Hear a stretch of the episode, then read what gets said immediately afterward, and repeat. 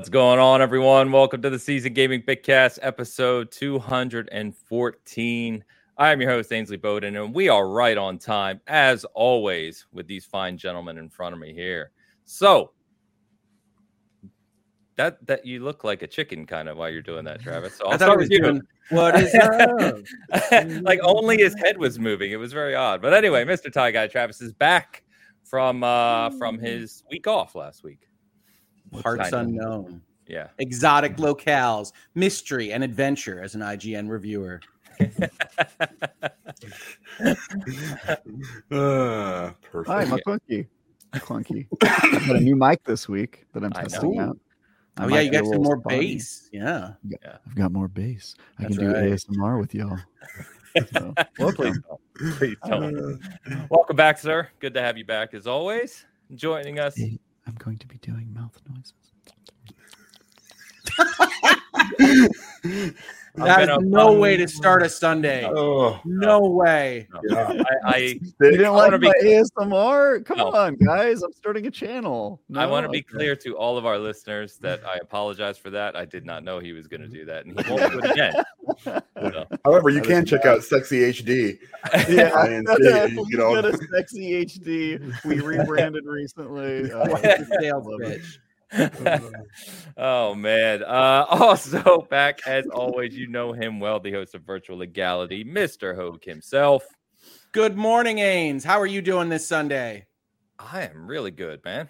And I know Feeling you made a joke about us being late, but a bitcast arrives precisely when it means to. so exactly we are here when we're here yes, I think you could just assume that it's going to be like 11:05 or whatever. That seems yeah. to be when we're Ish. hitting the button on these things. But no, I'm fantastic. It's been quite the media week, right? Still playing Xenoblade, Sandman's good, Prey is good, all sorts of stuff is good out there. Um, so I'm in a great, great mood, and I took a day off from streaming and lawyering yesterday, what? and I feel amazing. I don't think uh, the three of us got the approval letter of that. I never signed anything. Yeah, no, no, no. And I got people. It's it's it's funny. I got people bugging me. It's like, where's this and where's this and where's this? And Elon filed 200 pages of this, and it's like, okay, all right, cool. But my wife basically set mandated. I almost did a video yesterday. She said, no, you're not doing anything tomorrow, and that was on Friday. And I said, okay. We gave it a run. So I watched a bunch of Sandman. I played a bunch of Xenoblade. I feel amazing. There you go. There you go. She got the wife's approval, the mandate. That's the only I got the mandate. I, the if, you, yes. if you stream, I'm getting a divorce kind of mandate. So yeah, all right. oh, all right. And of course, Mr. Rodriguez back in the house. What's happening, dude? Gosh, not much compared to everybody else. I gotta I gotta go to a baseball game later in 101 degree heat indexes. Yeah, the, the uh, temperature here for us yesterday, the oh, feel like temperature was 107. So good luck with that baseball game outside. That's going to yeah. be enjoyable. I'm in the shade. So that's about That'll make the difference. Yeah, maybe. Yeah. Maybe not. You just need like 30 degrees of shade. It'll be great. yeah. You got a 300 plus pound man in 100 something degree weather. It's not a pretty sight. it, it's not good. So, but anyway, uh, good to have us all back. I always love, uh, you know, when the four of us are here ready to rock. So today it's actually a relatively quiet kind of game week, but we have some uh, some topics to talk about. Some new releases coming up. We've got some uh, stuff we've been playing. We've got uh, we're going to be talking about the holiday season games, uh, which is Callisto Protocol, Hogwarts Legacy, and Pokemon Violet and Scarlet. Which uh, some kind of information on all three this week, a little bit anyway. We've got a few kind of big companies still elbowing their way into the gaming industry and a couple other things to touch on. And apparently, Sony doesn't like Xbox owning Call of Duty, which for some reason is a surprise to a lot of people online. Um, I don't know, it's also know. oversold for what that regulatory response is, but you know that if you follow virtual legality. But I'll cover it again here. Yeah, one hundred percent to it. In fact, I didn't even have it listed as a topic, but I had people ask us to talk about it. So I guess we'll talk it about it fun. for a couple minutes. It's fun. But it's uh, yeah, but okay. So there's a bit of an outrage mill, right? Like course, the internet likes to take these things and you know, when a regulatory body asks you a question and they ask a specific question in a specific way and you answer with a mirror image of the language of the question that they asked, I think it's a little bit unfair to report it as whining or complaining or anything else that people have reported it on. We'll get to it. We will, we will, and I'm glad you you phrased it that way, Hoeg, because uh, I'll comment on that as well. Sure. Um, but anyway, before we do that, uh, last week I mentioned that we are closing in on 100 reviews on Spotify for our audio listeners. We got five more five star reviews this week, so thank you for that. If you took the time to do that, if you haven't taken the time to do that, please do. It helps our audio side very much, and uh, despite Travis's ASMR goals, uh, we do our best to make it an enjoyable show for the audio listeners. So. Um, don't do it. I'll mute you. Thank you, audio listeners. anyway, we'll uh, we'll kick it off with what we're currently playing. Um, I can't talk about them yet, but a couple reviews I think coming this week actually. Um, uh, indie game reviews that people have been looking forward to. So there's Thymesia, which is a Souls like uh, which uh, people have been looking forward to it for a while. So Mr. Elu Spook, who's actually in our chat right now, is uh, reviewing that for us. And uh, nice. said, look for that shortly. And Cult of the Lamb, the game from Devolver Digital, and um, oh god, uh, the developer itself is is failing me at the moment. But uh, very, very uh, sought not sought after, uh, anticipated. Um, indie game is coming out this week as well, and uh, creepy that for us. Yeah, it looks great. So um, those games will be coming soon. But uh, guys, what have you been playing? And Hoeg, I'll start with you to comment yes. on Xenoblade because yeah, here's the thing: Travis barely played it. He's curious about it. Travis is curious about it. He doesn't know anything about this particular game. I, I will tell you, Xenoblade is life. Xenoblade is all. If you want to play through Xenoblade, it appears that you have to self-select to only play uh, Xenoblade. Its uh, progression through its actual game is glacial, um, but if you're enjoying your time there, uh, it's it's a ton of fun. And so basically, uh, as a video gamer, I am now just a Xenoblader.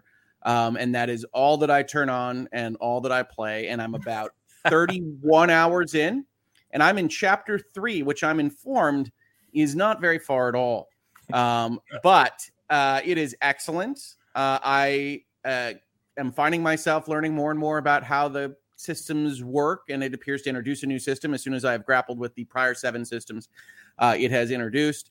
Uh, and uh, it's in a great spot in the game right now, which is what I would consider Xenoblade. Um, it is that kind of open areas, uh, do what you want, go to question marks, uh, explore, enjoy like wonderful, wonderful music. I, I, actually said this last week, but Travis, you undersold the music for me. Uh, music is excellent in this game, uh, and you go and and you adventure, and then you slam up against bosses that you don't understand how you could possibly ever get beyond one inch off of their health bar and you try to figure out how to advance in those kinds of things. So right now i'm kind of blocked on two hero quests and the main quest uh, and so i have gone and just wandered around cliffs trying to find some ingredients to increase my gems uh, or otherwise just gain experience and, and, hang out sit under the stars enjoy the blade uh, but it's got system after system after system after system after system. Uh, as Travis said when he reviewed it, I don't know that there will ever be a stop to tutorial screens. They just pop up every five hours or so and say, Hey, did you think this was a little blank in the way that you were fighting enemies? That's because we actually have a whole set of systems here. We were holding back for you for only the first 30 hours or so. Mm-hmm. Um, but now you're now you're good to go on that. Um, so those tutorial I I, cards continue to pop up until after the credits. So sure, you said that enjoy. in the end game. Mm-hmm. Well, I, and and it is funny because you start the game and it's so streamlined. Like you have no choices on anything. That it's like, well, okay, this is interesting. People were talking up this combat, and then it's they really hold back, and you can't do anything about uh, changing your arts until they let you, and you can't do anything about X, Y, and Z until they let you. Uh, and uh, I think we've got a fairly fulsome version of the combat system now at, at 30 hours, but it wouldn't surprise me if they have six more menus to go. Um, so Travis is shaking his head there. It's like I said, fairly fulsome. It's like I got interlinks, I got fusions, I got classes, I got arts, I got gems. Yeah, you, you have like 60% of the combat system. You're, you're it's looking yeah, good, yeah. Gecko uh, says this is a 120 hour long tutorial. Well, it's not so no, it's it's not like that, right? You can have games that hold your hand the whole time. It's just that every 10 hours they're like, so you thought that was cool. If you play board games, it's like let's add an expansion deck. Like let's let's add another thing in there that you can worry about because as you've probably seen in screenshots, you've got 17 circles on the ground. You've got three things lighting up on the right. You've got three things lighting lighting up on the left. You've got another set of digital pad commands on the side while you're also watching a big clock on the middle right go up at, at bare minimum. And you're you're basically keeping track of all those things. It reminds me of final fantasy 12 a little bit more which is that you've won the battle or lost the battle by your setup by the time you start almost. Like and then you're kind of tactically keeping track of how everybody's doing and, and kind of making revisions on the fly. It feels a lot more like a general or something uh, than say final fantasy 15 where you're just zipping around and, and hitting people with your sword. Uh, but i love it. Um, its plot is interesting it's maybe a little bit more goofbally with some of the stuff than i would care for um, but other than that, it's significantly more uh, serious side of things than Xenoblade 2 was. So it's kind of Xenoblade 1 2 X mashup. It actually has a fair amount of X in it, I would say. Uh, but it's a lot of fun. I love it. It's currently a nine out of ten for me. Travis says that lines up with his experience, but that he, he it gets it, it gets worse a, a little bit towards the back half of the game. We'll see if I ever see that back half um, because I do generally get distracted by shinies at about the 50 hour mark, uh, just because things come out and I can only put so much time in. Uh, so we'll see. I think uh, I'll try not to get distracted because it is one of my favorite games of the year so far. So wow. that was a very long way of saying Xenoblade, awesome. That's all I'm playing, so that's all I have to talk about. That's In terms fine. of light um, tone, I will say the tone certainly shifts and goes more to a more adult uh, tone, a Hoeg. So if you do get to chapter five, I think you'll really start to like the game a lot more. And then uh, in terms of combat and the tutorial system, it is true. It sort of is a 120 hour tutorial, but it also has to be because the combat system has to keep throwing new stuff at you to being engaging, be engaging. I think that's actually one of its strengths is that it just continues to grow throughout the duration of the game and beyond the first playthrough of the game, which is just crazy to me. Um, There's always stuff to focus on, always stuff to be improving, um, and that always feels good, right? Um, yeah. So I I, I have no the tutorial better. They could they could explain better. I I don't really hate cards that interrupt the game, but they you know they they do a good job at building on the system, which is cool. Yep. No, and I, I, I hear you on maturity. I actually think it's a fairly dark world. I think my main complaint is uh, this isn't a spoiler. I think like the Consuls, like like what they've gone with in this kind of like uh Power Ranger Moon people um is uh is like well I mean, that's a direction. Uh, Every time it cuts to the theater, it is pure cringe. Every single time. The whole game, the whole game. And they do it so much. They love that. Oh my god, it's so bad, man. you I, haven't heard you've got a man in like a chicken helmet be like, "So what, M? I will get them." yeah. Okay. All right. And they all have like a, a JRPG. They, they all have a thing. Like one guy just speaks in old English. He'll be like, they doth you know oppose us you know and you're like oh what the yeah and then you have yeah, the, you have but the rose is such a beautiful flower. Should i get them it will end them like the rose wilts in the sun. Yeah. Wow. Yeah. wow. Yeah you're getting the full yeah i've been xenoblading a lot yeah so you're a little over the top is what i'm saying and it's interesting because a lot of the game hmm. is like it's grounded. It's like an x1 hmm. kind of how are we going to survive this horrible setting? Wow. It swings wildly in its tone, like many JRPGs are known to do. Yep. Yep. Well, that's good though. I, I'm glad you're enjoying it. Um, I've seen a lot of I love it about it. A lot of people seem to love it. So it's good. It's good, man. Um, so I want to talk to you guys a little bit about this uh this new game coming. I don't know if you've heard of it. It's called Anthem. Mm-hmm. Um are we done with game? What are we playing? Is that over? no, no, because I've been actively playing Anthem. uh, I've got the Anthem movement going on Twitter. A lot of people reinstalling. Um, you love to see it. Uh, you know what? In all seriousness, though, jokes aside, um, I, I did start playing it again this week. This is not a joke, and I you know, because we had talked about it recently. I didn't realize it got a 60 frame uh a bump on Series X. Yeah, I told as, you that. Yeah. Yeah, as we talked about last week. That's why I kind of wanted to check that out. And I was like, you know what? I never finished like I finished the story. I think I reviewed it. I was in the alpha, whatever, mm-hmm. and then put some time into it, but I never went back once they started doing updates to it and adding stuff. So I was like, you know what, I'll just start a fresh character, brand new, and play through this game as it is and see how it sits. I'm having the time of my life. I'm loving this game. it's so sad how much I am enjoying this game. And like I'm sitting there and I'm trying to analyze. I'm like, you know what? What is it about this game that I like so much? Uh, yeah. And it and let's be clear, it has it still has a lot of faults, right? Like there's plenty of things where they needed to evolve and continue expanding upon, et cetera, et cetera. But the things it does do, it does so well. Um, and I just the more I played it, like for instance, right, it's got an interconnected open world. So instead of say like Outriders or Destiny, where you go to different locations and then you're kind of there, and if you want to go somewhere else, you have to fly away or start a new mission. Or you're just going, you, you just fly yourself and the verticality that that brings with it and kind of the combat scenarios and the different you know things that that does in terms of uh, combat design are really cool customize the hell out of my uh, javelin you know right down to the specific colors and my cape and you know the medals and all these things and i'm just like man they there was something here. And i know we joke this game is a running joke like on bitcast i know and that's part of what i bring it up but there was something there and it just it pains me even more playing it again now and it's still gorgeous by the way um, and it pains me that bioware just killed this off. It's like you had something here. You had something here more than most companies have something here in live service and uh, it's just a shame to see it uh, die you know to be dead.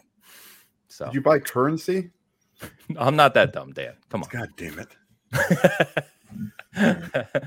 Um but yeah, it is. Uh, you know, I all jokes aside, I am enjoying playing through it. It's just like reliving, you know, three years ago. Um, but uh, it's something we've got here, Ains, is we've got a game that I talk about at length that you're not going to play, and you've got a game now that you're talking about that I'm not going to play. So we got a nice crossroads here. True, uh, yours makes I, a lot I, more sense than mine, though.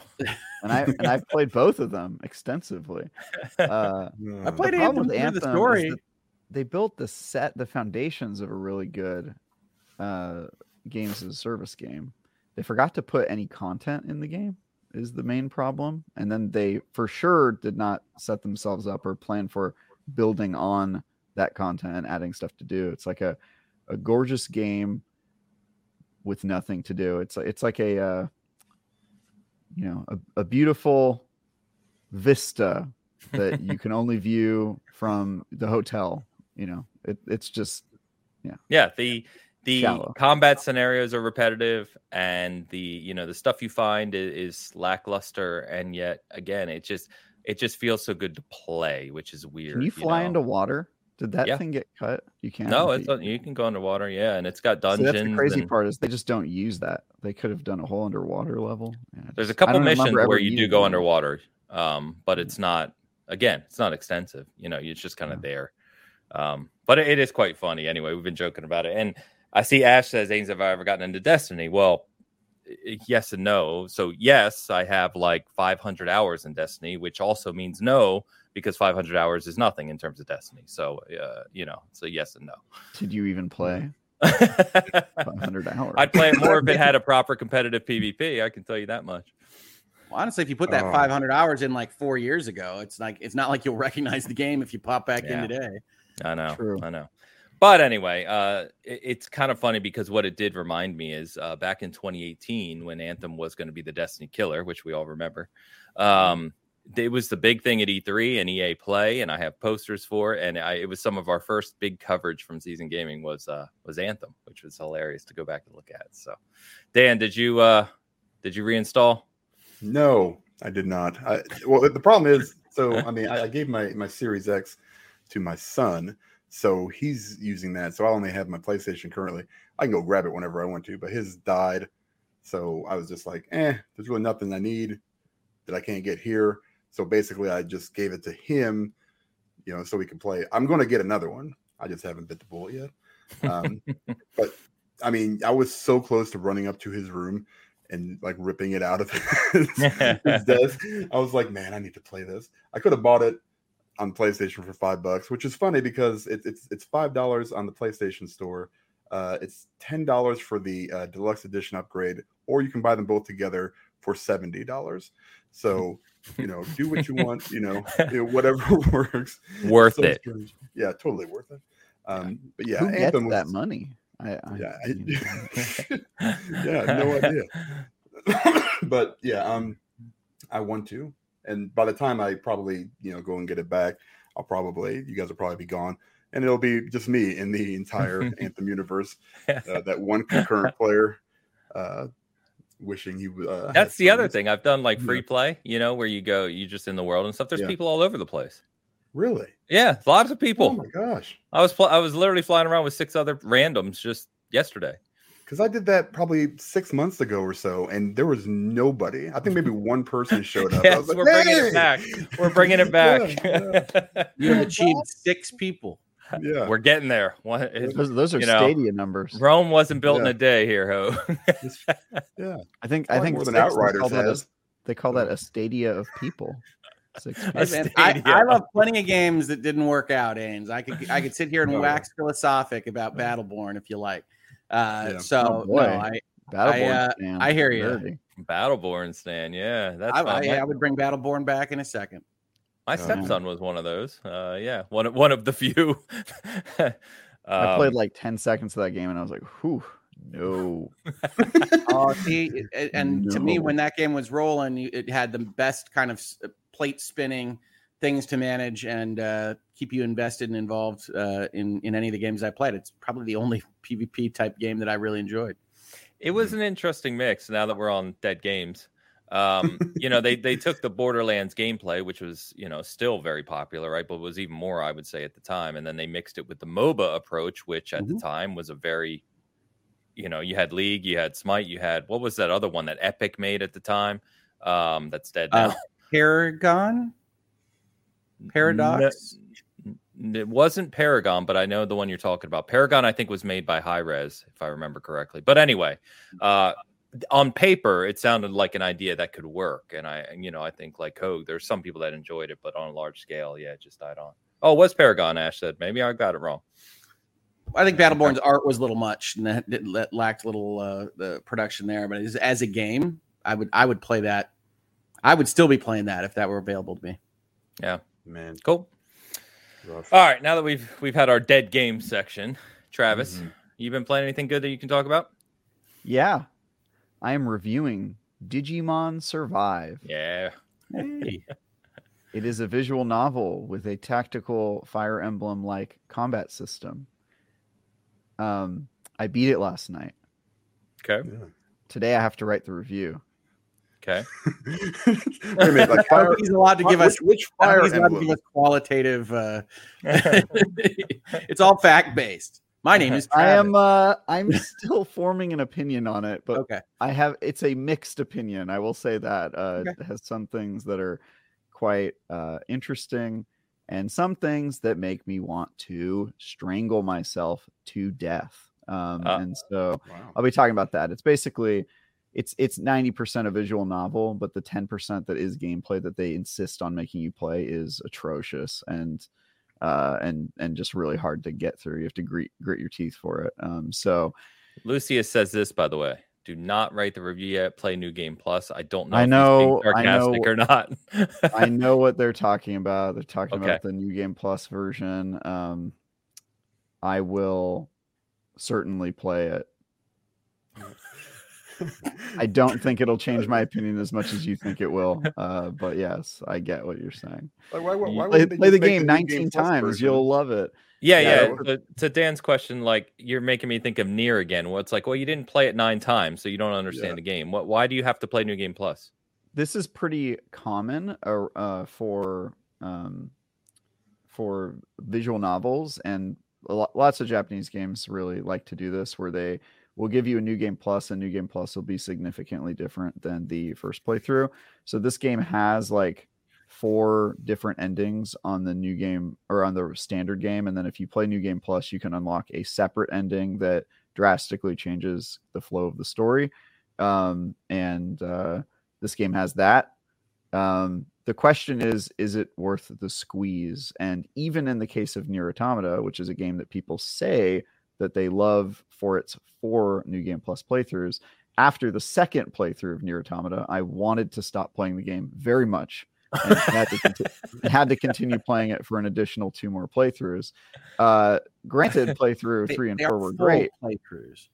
Yeah, well, granted, play playthrough uh, three and four were great, but after you play through the same exact game twice, except for the second time, it's way worse. uh, you really stop wanting to play the game. Um, and this this game is very much in the same vein. Like I'm sure I will like the the content that I have to get through in New Game Plus. I did all four of the endings last night, um, but that fifth one, uh, I feel like it's going to make me hate the game more because I'm going to have to play so much of it just to get through a lot of the same parts. And visual novels are tough. You have to tap A and tap A and tap A and go, okay, yeah, I know, I've seen this. I know, I remember what happened. Okay, okay, let's get to the next part. Um, and so it can be a little mm. irritating, but that's just yeah. me. just me. I like my visual novels where I where I go through them one time and then they're good. Danganronpa, Phoenix Wright. I could go on, but uh, yeah, almost like a novel. Um, when is when is your review due? Is it this week? Today. I, I've got to get the I've got to go through the drafts uh, tomorrow, so I'm gonna be playing a lot of this game today. Uh, yeah, I've got two things due tomorrow. One of them is this review, and the second one is my preview of Construction Simulator, which I cannot talk about, but I will tell you that I'm previewing Construction Simulator, and I will have thoughts on it later this week. Nice. Yeah, so this is the games I've been playing. Yeah, right. I've been playing a lot of yeah. The, the reviews have controlled my life really. I've just been you know I, I went straight from a, a, a 150 hour JRPG to a 40 hour uh, Japanese visual novel, and I'm I'm a little I'm I'm looking forward to getting back to the West a little bit when I uh, when I'm done with this. It's just been a lot, and so uh, yeah, but but it, but it has been fun. I've, I've you look about six years older. I mean, I didn't want to say it, you know, but I will vouch for Xenoblade is a lot. So I don't know how my friend Travis managed it in three weeks. Hey, it's not Postal 4 and Nerf Legends. I mean, look at it that way. No, no, it's well done, but it is out there. Yeah. Yeah. yeah. Um, all right. Let's get to a couple super chats real quick before Dan touch on it. And uh, this this one I'm just gonna go ahead and take here, Dan, if you don't mind. Sure. So it's just gonna be Fat Boy Hard with the two pound super chat. Anthem for life. That's mm. right. We're bringing Anthem back, boys. If you love Anthem, show your support, reinstall, get on that server, start playing. 2.0 can be a reality if we make it so. You know, I mean, there's there's so many like just regular people out there that mod and do all this other stuff. You would think that they would be able to do something, you know, just to bring a little extra content in here. No, no, that that's kind of tra- that's almost to Travis's point where the, the, the tools aren't there. They didn't, yeah, the, the uh, foundation. Not to build the game. They forgot yeah. the game part. Look, yeah, that's true. If you take nothing else from this episode, understand this: Electronic Arts is not your friend. No matter what quote they put out there about single player games or whatever, Electronic Arts is running a business. As much as Ains loves it, they decided to cut bait on Anthem probably for a reason. I was actually surprised they went as far as they did with 2.0, to be honest. Uh, and so uh, I love you. EA's EA's not bringing it back. Um, so it's not Anthem for life. Enjoy what you've got while the servers are still on. yeah, I know. Uh, I know. And uh, yeah. it's uh, and then we'll we'll we'll change its we'll change its name to uh, Elegy or something. Yeah, Sad. you know, EA is actually famous for not bringing things back. That's their one of their main. I think it's one of their uh. their principles of their company. It's true. It's like Warner Brothers, man. Yeah, they also never shut studios down. Travis, so. why are you giving them hope, man? I feel like you're, you're, standing in the rain and Ains is Hawkeye. It's like, no, no, you got to be honest here, all right?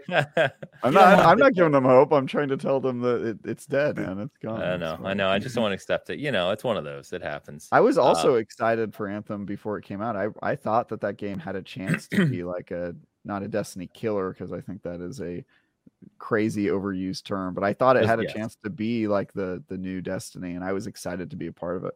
Got all my friends to buy it, played it a ton, but you know, you got to take the L when you get the L.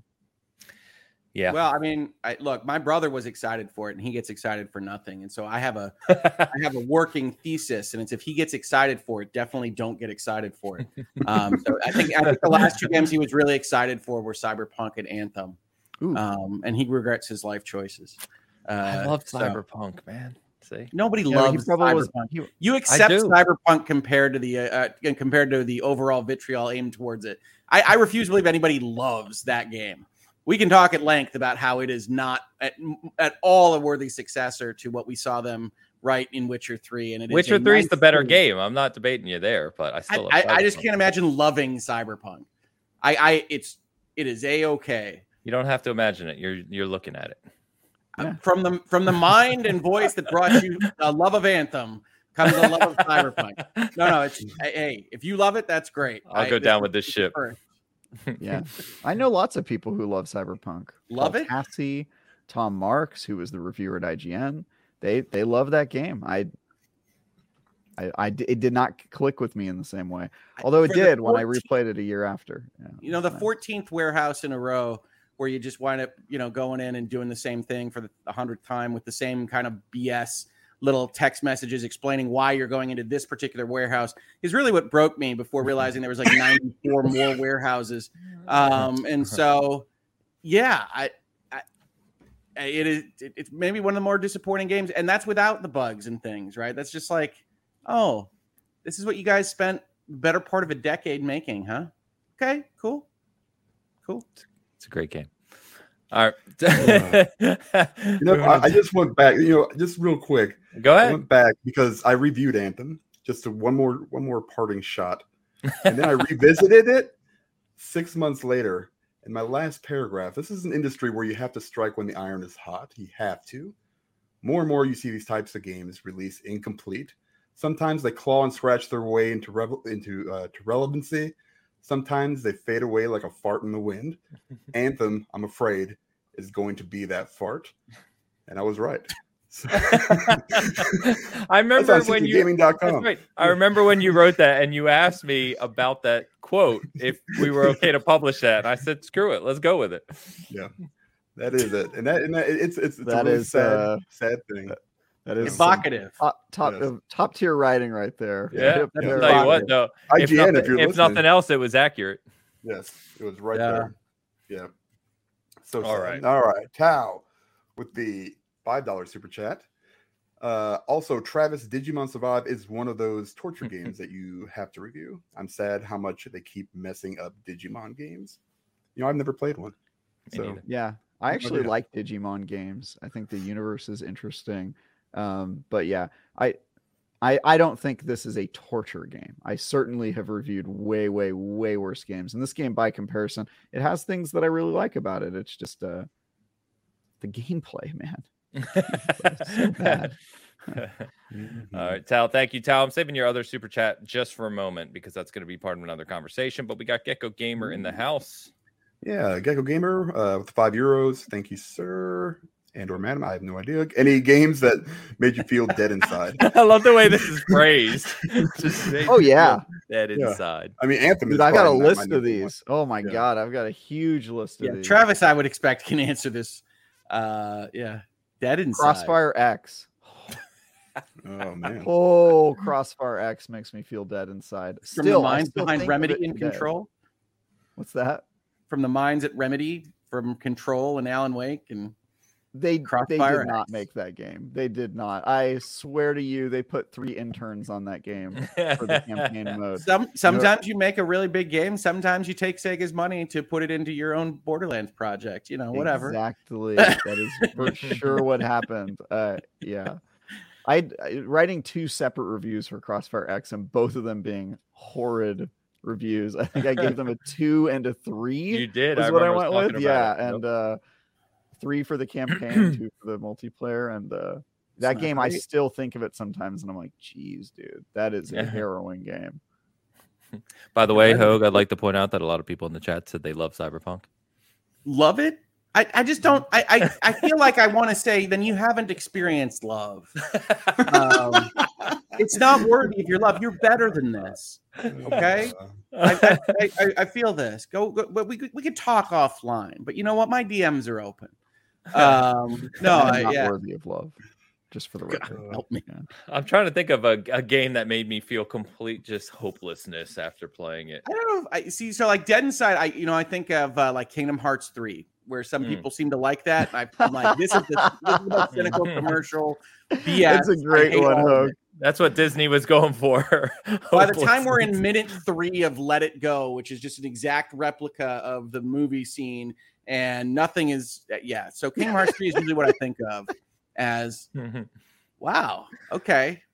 So you guys all like carpet this? boss fight still makes me laugh so much. you can't see behind you. oh my god.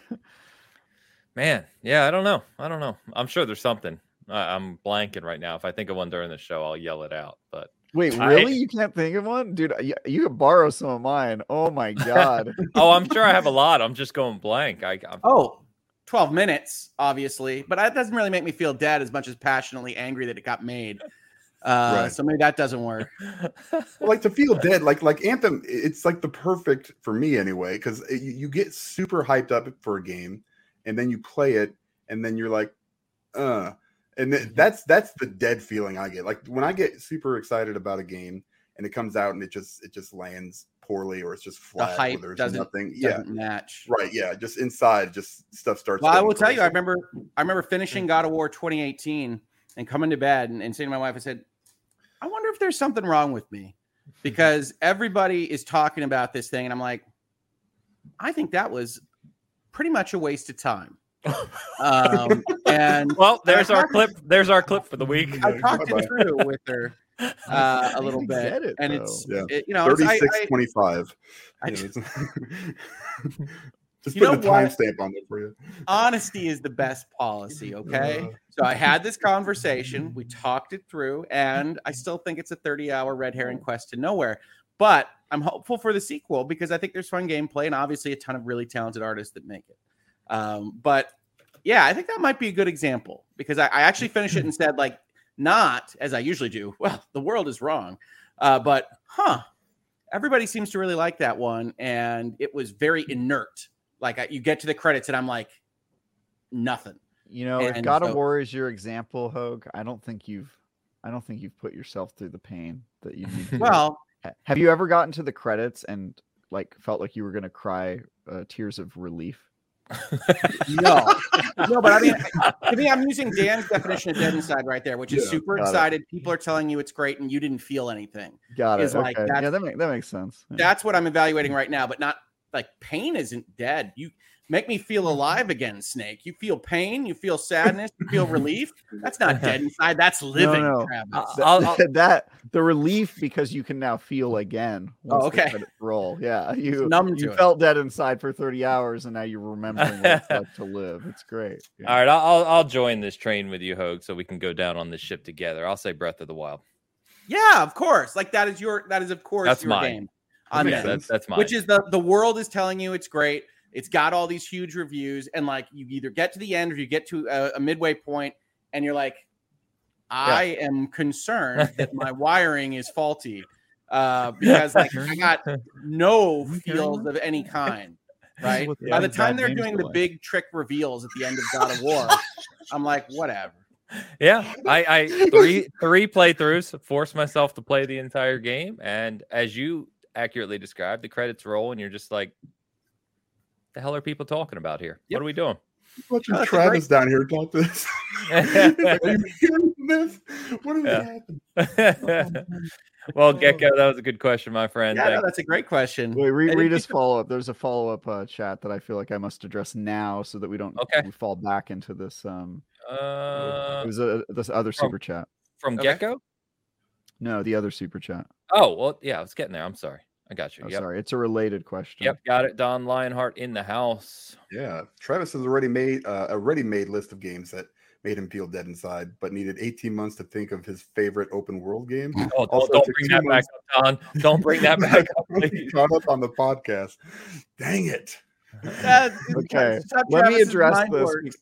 Let me I'm address this. this. only because the comment is so large on our screen. Thank you. Well, yeah. And uh, uh, you know, if you were to ask him what hit the game is that made him feel the most dead inside, I think you'd get another locked up computer.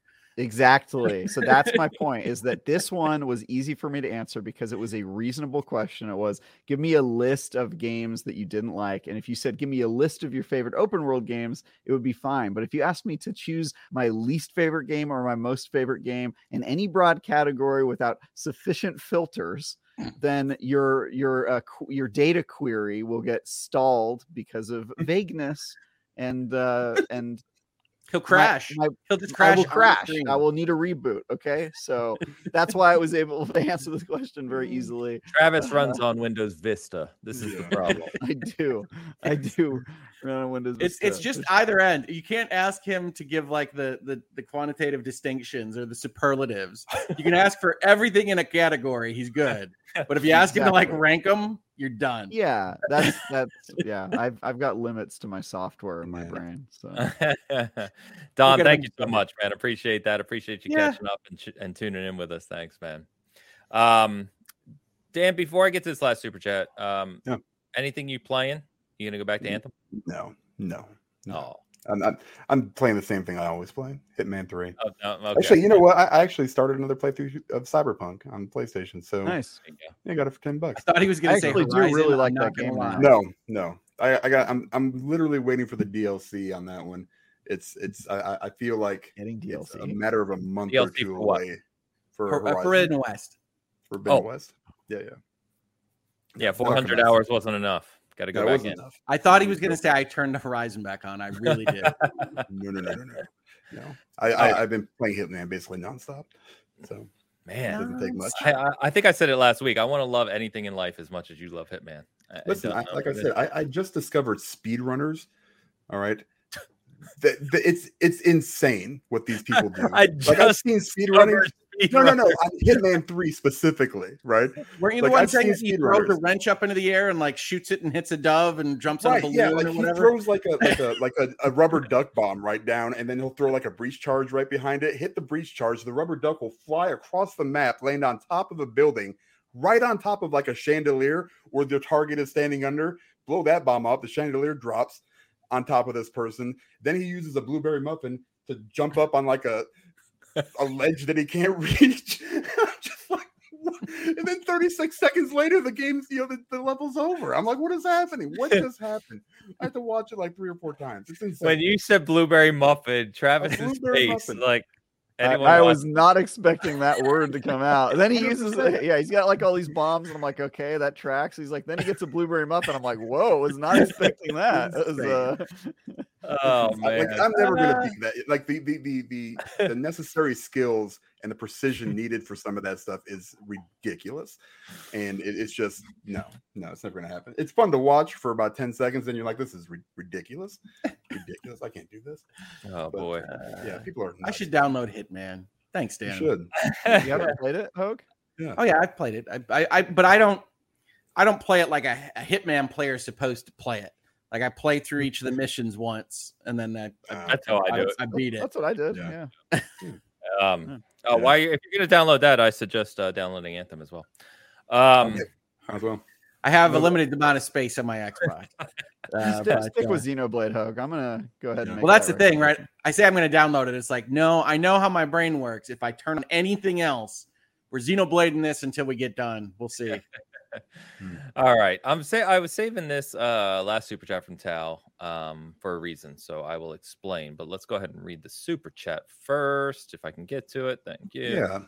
Thank you again, Tao, for the ten dollars super chat. Sup chat, sup bitcasters, Ains. Sup. Uh, I hope three four three has as much faith and good energy as you have in them, because I don't have that faith in them. Uh, have a good day and happy gaming. That yes. was a collective them that we, we need to hope that they have a lot more than I do. Um, but, for, but, for, the rest of the panel, perhaps. Yeah. Yeah. No thanks. Super chat. Uh, so I'll, I'll lead into this conversation. So I, I, think it goes without saying. I talk about Halo too much, so I'm not going to today. Um, he says more, Halo, Halo shirt. shirt. Yeah. Um, well, I wore that for a reason. Uh, and, and most things. Hogan, I said the same thing at the same time. It was so. um, if you're not aware, uh, they've been testing Forge for some time. I know I've talked about that, but basically they're allowing the people testing Forge to share their creations. They're streaming, they're making YouTube videos. They're, you know, they're basically letting the community, because Forge is a community tool, drive the conversation around it. And it's amazing if you haven't seen some of the stuff they're making. They've made the Upside Down, they've made an entire city. Uh, it's basically not so much Forge as you remember it in Halo, where it's like a level creator. It's more of a game creation suite at this point. Uh, okay. So it's a very different scope of thing than the uh, the old Forge was.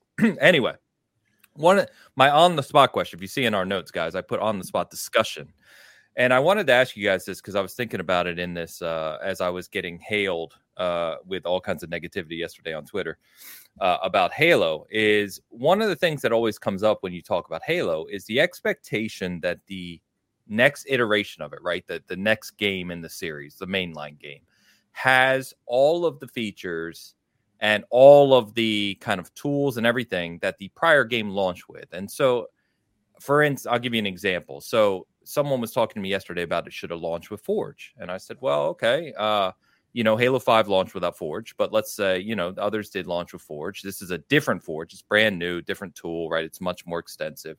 Uh, so what's the expectation there, right? Like Halo 5 didn't launch with Big Team Battle, for instance. People may forget that, of course. Um, but that had been in every Halo prior to Halo 5 at launch. So not specific to Halo, but in general, I was thinking through this and I'm like, is it is it a fair expectation that sequels, follow ups, what have you, if you think about any games, you can talk about Horizon Forbidden West, you can talk about Witcher 3, you can talk about any any sequel out there series that you want to think of, but is it a fair expectation, especially as you start to enter the live service arena, that the next game has everything and more that the prior game had? And as I thought about this more, Destiny 2 is probably another good example when they did that kind of restart, Travis, for your for your benefit.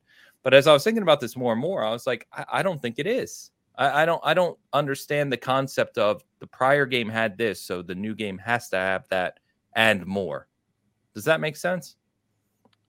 Yeah, I I think I I think I would lean on the opposite side, which is that I think it is fair for fans to demand everything from developers and then th- th- therefore be maybe reasonably disappointed when it's not all there and not be uh, irate about it. But I I think it's totally fine and probably even beneficial to developers if fans expect more from their games and expect that they will contain all of the stuff that they want, their hopes and dreams. Not only would I say that it's fair to uh to demand that a game has everything that the last game had and more, I think it's for fine for you to demand that the game has things that the last game did not have because you're playing other games. There's stuff from other games that you like and that you would like to see in your game. People want a battle royale in uh, Halo Infinite. I don't think that it's that necessary, but a lot of people want it, and that's totally fine on them to do it. So I would just say that uh, I think it's totally reasonable for fans to be like, "Why isn't there co-op? Why isn't there Forge? Blah blah blah."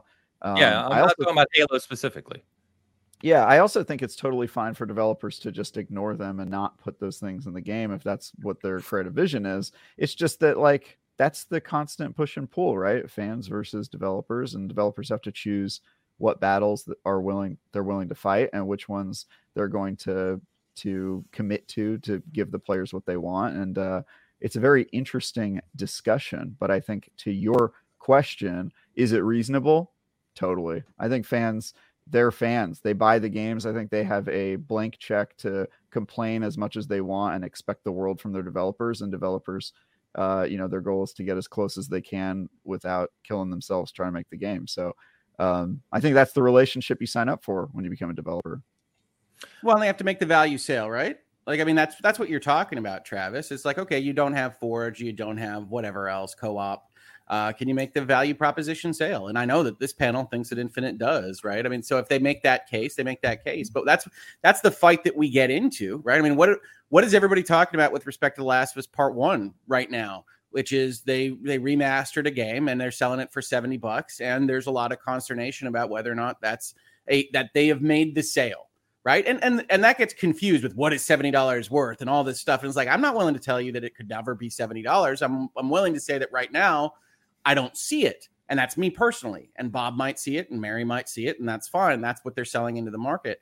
Um, but that's that's what we're talking about when we talk about functionality. I also think Gaines, you stole a rhetorical base there, uh, which is to say that when you compare uh, Halo 5 in particular, run by 343, coming down off of a, uh, a, a expectation from either prior to them or rolling in forward from before Halo 5, that you can't use their diving off and not giving you what you wanted in the last one and say, well, look, they already showed that they're not going to give you what they wanted. So now we've reset the baseline.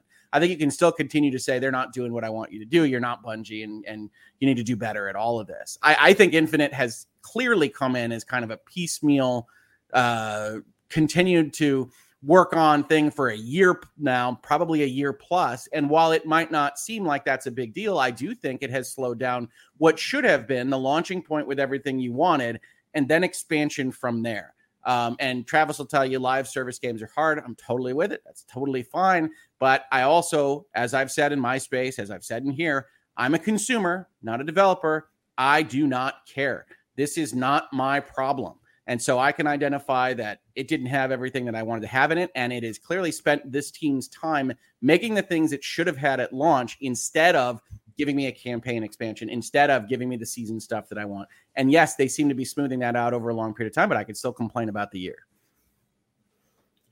Yeah, man. I mean, I kind of agree with both of you guys. Uh, it, it's the the way I kind of look at it, uh, kind of bigger picture.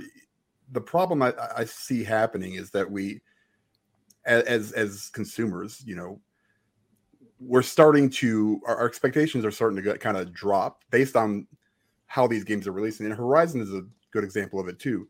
Six months later, that game is probably what it should have been at launch, with all the you know bells and whistles. got one hell of a glow up on the yeah, 60 huge. frame. My God, humongous! it's a huge difference in six months. And you know, had you waited that six months, you might have had a better success because you released right next to El- Elden Ring. If you had released it, say in June or something, or July, you might have been better off. Um, but I, I think I think the biggest problem is that as this continues to happen, as these live game or uh, ser- games as a service continue to release in, you know, I don't want to say unfinished because they're not unfinished, but just maybe, you know, not all the way incomplete. Yeah, incomplete. I wouldn't say incomplete. You know, and and and and you know, then then other developers will see that and go, hey, we can do that too and then we can do that too. And it's kind of it kind of and that's basically first, yes. no, no, no, no, absolutely not. You know, but I think you know a lot of you know it, it just kind of sets a standard that I think developers can. And I'm, I'm not t- I'm trying to take away anything from how much hard work they do. It's it's amazing and it is hard. You know, I'm sure it is, but you know they can get away with a little bit more stuff. Uh, you know, because other people have right. They see the trends and you know that's where it's kind of trending like we'll fix this and add this a year down the line. You know, we'll add this six months later. You know, and I guess it is what it is. You know, and if we continue to accept it and pay for it, then that's just on us. It's really well, not anybody else. Yeah, yeah.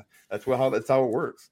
You know, and and then eventually you get it. You know, I, sometimes unless you're Anthem, and then you never well, that, get it. And... Well, that's the corollary that I also try to tell people to, with with it's not my problem, which is also the market might not just agree with you, right? right. The market is is what they're selling into to go make money, and the market might say, you know what, we don't actually care about whether Forge or co-op launched or in any other game what state it was in. We don't really care that heads spun around or whatever because the underlying game was fun. And if you care, that's fine. But understand that you're a vote in the marketplace of money on this stuff uh, and people might not care, uh, and that's that's hard for people to grapple with. I think, which is these businesses are trying to analyze what is going to get them the most money, uh, and it might not be you or your vote or your consideration. Yeah.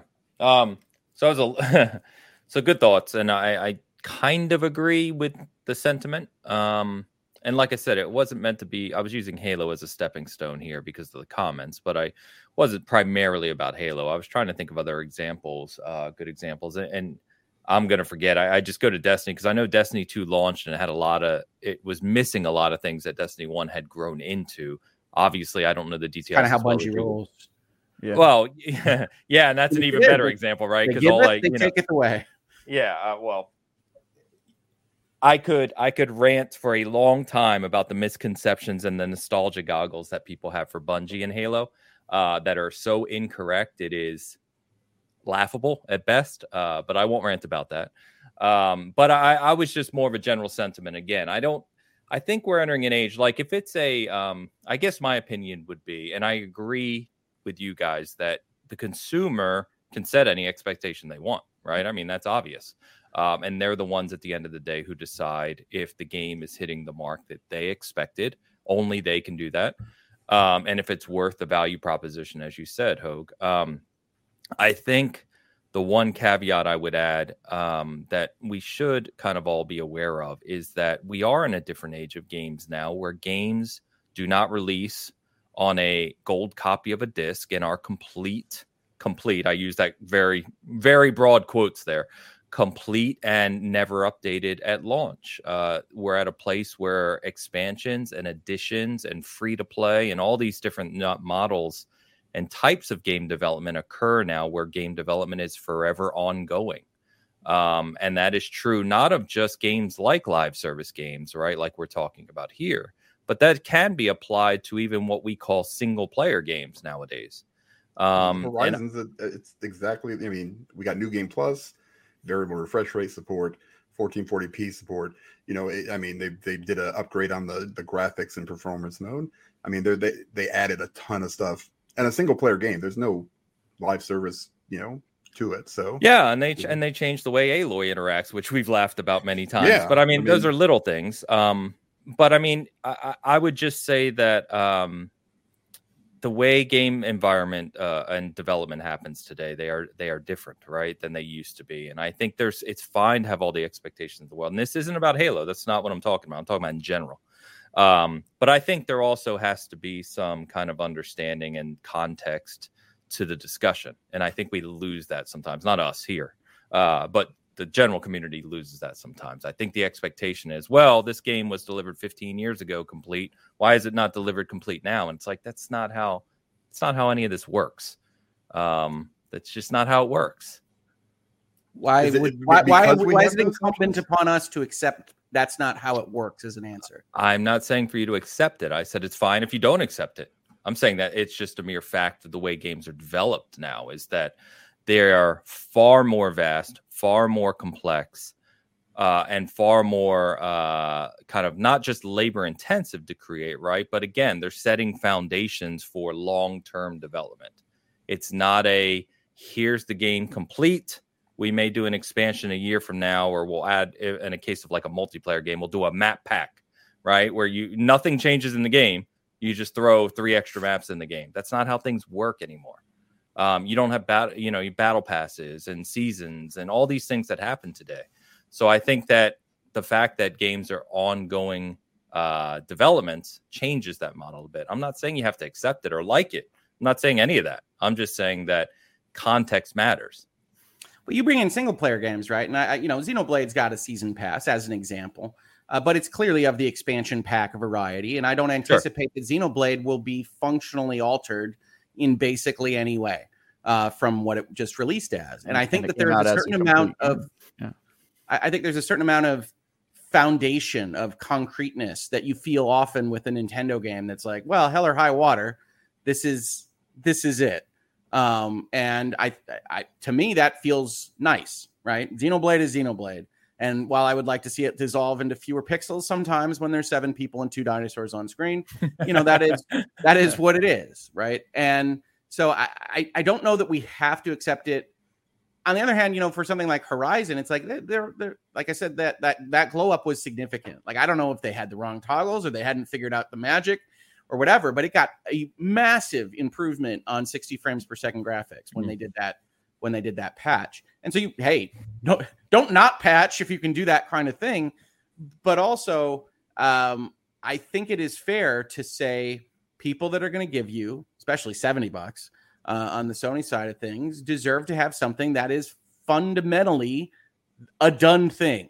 Like they have given you the $70 and now you should exchange the product as as finished with them. I think that all changes for things with battle passes and PvP and and, and you know everything multiplayer. Sure. But like the Horizons and the Xenoblades, I, I I think we can expect it to be foundationally done. I agree. Agree. Yeah. Um, so let me, as you were as you were saying about Nintendo, um, and this, I realize this is a weird line, Hoeg. I don't mean this as a to to counter you, but no, Xenoblade's I mean, not a Nintendo. It's not a Nintendo game, right? It's on the Switch. Yeah, it is. It's, not, a Nintendo game. It, it's owned by it's, Nintendo. It's developed by, by, Nintendo. Yes. yes oh, I'm sorry. I thought it was developed by a third party. My fault. Monolith My is Nintendo's company. I apologize. They, they, got, they got bought like seven years ago. Okay. Uh, I was going to point to uh, Mario Strikers as an example. Okay. Yeah. Okay. Uh, so that's a I don't know if they're 60 this is the bad way to do it. But yes, no, I'm going to accept this counter. But yeah. Yeah, sure. So, um, you know, but I, I think that's an example, and I'm not countering per se, but uh, just an example. I was trying to think of one on the Switch. No, Strikers is great. Also, Switch. Oh, you can think, uh, how about this one? How about Mario Kart? Mario Kart is a game. Mario Kart 8 is a game that came out and felt like a complete Mario Kart game, and they've still continued to develop for it as they went, going so far as releasing new content last week. So I think that's a great example when it comes to Nintendo. And I, to your point, Ains, I think after they re-released it at full price on the Switch, by the way. Of course, yeah, yeah, of course. But that's just because nobody played the Wii U. Um, they've been doing that for Wii U games the yeah. whole generation. Yeah, whole generation. So um, I, I think uh, you can do both. Like you can release a game that feels complete and then continue to develop it. I think that those are the best live Agreed. service games. Those are the best continuing games. I think the fan expectation that they get something that feels like a full game when it gets there and then pin all their hopes and dreams of what should be in there and their their opinions on what should be in there is totally fine. It's up to developers to uh, you know try to reset those expectations as they communicate with players and say here's what we have time for here's what we don't. I think some companies are are good at doing that some are not. And it's also totally within the fans' purview to not accept what the developers tell them and say well you're telling me that there's not going to be this thing at launch but i think that's stupid and that's totally uh, up to them as well. So i just think uh, this is one of those things that the free market kind of already accounts for, right? It, it, expectation versus hype versus disappointment and all that stuff. I think uh, is going to happen no matter what. Um, there are some more mature fans who maybe will have a middle ground where they they realize that not all of their hopes and dreams are going to be there on day one, and then there's some people who uh, who are probably uh, unreasonable on the other way, where maybe they are uh, a little too understanding to developers and they're crunch problems and willing to accept a game that is maybe uh, lower in expectations than they ought to accept. So, Travis, you couldn't be more right. Yep. Right, like what we've got when Whoa. Last of Us Part One uh, releases is effectively election day. Right, you've got all this complaining, you've got all this noise, you've got all these things. Sony thinks they'll be fine. The the polls are unclear. Uh, and they're going to go and they're going to have an election and, and they will get returns on whether or not that made sense or not. Um, and that'll be what the market decides. And it might not be what the people with the mouths and the opinions think it mm. should decide. Uh, but that's not what Sony usually isn't. Well, I mean, I, I think sometimes they're right. I mean, like you sometimes have instances where it's like, oh no, we all saw that. Um, sure. And sometimes it's like, no, Sony's like, well, uh, we got an HBO show. We'll release a trailer. Uh, it's a game. Uh, it's it's obviously a, a, 10 for a lot of people. Uh, we're going to put this out. We're going to put some marketing muscle behind it. We're going to get some $70 from people. And other people say, this is ridiculous. This is the third re release in nine years. What the hell are we doing here, people? And we'll see how it goes. But that that is the market. The market will solve that. And Sony will know better next time, or they will say, ha ha. And then the people with the voices will be sad because Sony will do it again and again and again. So we'll yeah. see. Yeah, this is true. This is true. So good discussion. I um I, I just wanted to bring that up because you know you guys know I'm in the middle of uh, the Halo conversation pretty much day after day, and so uh, it's been a very active discussion. Um, so we'll see. We'll see. I uh, I I I think. Uh, sorry, I was reading the comment. I lost my train of thought. I think that it's a good discussion around uh, just expectations in general and consumer expectations. And like I said, I think you guys are right that it's it's completely up to the specific consumer what your expectation is for a game, and you can have any expectation you want. If you expect the world, by all means, expect the Get world. ready for disappointment. Get ready for disappointment. Well, but, I mean, said it right too, which is like that's PR. That is community management. Like that 100%. Is, and that's the same as I'm going to use the election comparison as well, which is like you don't just take the electorate as you find them. You tell them what they should care about. You help them come to an understanding of what you're planning to offer uh, on these kinds of things. And yeah, there are some companies that are good at it. People complain about Nintendo all the time. Nintendo mostly has its fan base eating out of its hand no matter what it sells and however incomplete it feels, right? Strikers, which is a good game, feels like an empty shell in which game content can be poured. Mm-hmm. and and like that's what they sold out to the market and you really didn't see like a huge uh, enormous fight back against that. If Activision releases that game in that in that shell form, all hell comes out online. Um, and that's management. that's PR. it's also Man. trust. Yeah. It is trust. Is that, but, but, you've earned that. yeah, Nintendo's earned trust, and fans know that even if it's light on content, that the core is going to be super. And enjoyable. you'll get taken care of. But I have to admit, Ains made a great point, which is that I do hate this Nintendo kind of we release three quarters or four fifths of a game and then say more will come in the summer, right? Like Mario, uh, uh, not Mario, Nintendo Switch Sports, which I love. It's just like we're gonna have more sports. They're they're gonna come sometime. Uh, and we're not gonna charge you for them. It's like, well, that's nice. Except like clearly, clearly there should be like two more sports here in this game. Uh, and so like that's that's that's how Nintendo rolls, and that's okay. That's okay. But yeah, they sold it at uh, forty bucks. It was complete. It felt like you had enough to do when it came. That works. Yeah. There you go. Uh, a couple more super chats to get to, and then we will move on to uh, our main topic here. Uh, I'll take this one, Dan, only because it, sure. it's pretty much directed at me. So Tao follows up, ten dollars super chat. My main issue is multiplayer casual slash rank MMR issue. So MMR issue, if you're not aware, MMR is the hidden uh, skill rating that is used in a lot of competitive games uh, and co-op. Mm-hmm. If I play online, it's going to be sweaty. This is true with that in mind, I'd rather just jump into a fighting game and get thrashed as much. So uh, I think those are fair complaints, Tal. The only thing I would say back to that, which you may not realize, and if you do, fine. Uh, Halo has been that way since day one. Hmm. Uh, Halo has always had a hidden MMR rating since Halo 2. Uh, it has always been both in social and ranked a competitive skill matchmaking based game because they use Microsoft TrueSkill, which was upgraded to TrueSkill 2.0. Uh, it has always been that way. I, I think one of the things that I point out to people is that um, it, just along this Halo conversation is that in 2004, 2005, 2007, when Halo 3 released, uh, you didn't have the environment in the gaming industry you have today. Halo was it. Halo was the online console FPS shooter. Uh, in 2004, that's what you played. Uh, there was Unreal Championship you know, if you're on the PC side, there was Quake, there's these other things. But when you're talking about console space, it was Halo. Period. Um, that's not that's not how it is today. So I think that um, I think that these types of things, these types of conversations, are driven by the fact that people have expectations from a different time. Um, so anyway, I, if I, I could add on to the MMR thing, uh, please. Just because I play Destiny, a game that that has no skill based matchmaking at all um, you don't know how lucky you are. I, MMR MMR makes matches feel at least reasonable, and uh, if you don't have that, it's the Wild West, and it's the worst possible experience. So just be glad you have MMR. Is my go play a Destiny match. Go see the other side. Go see what happens when there's no skill based matchmaking and casual, and you fall off of multiplayer immediately because every single match is either you destroying the opponent or you getting destroyed by the opponent, and there's no middle ground. Ever. Call of Duty, no, Call of Duty, no same way. feel balanced.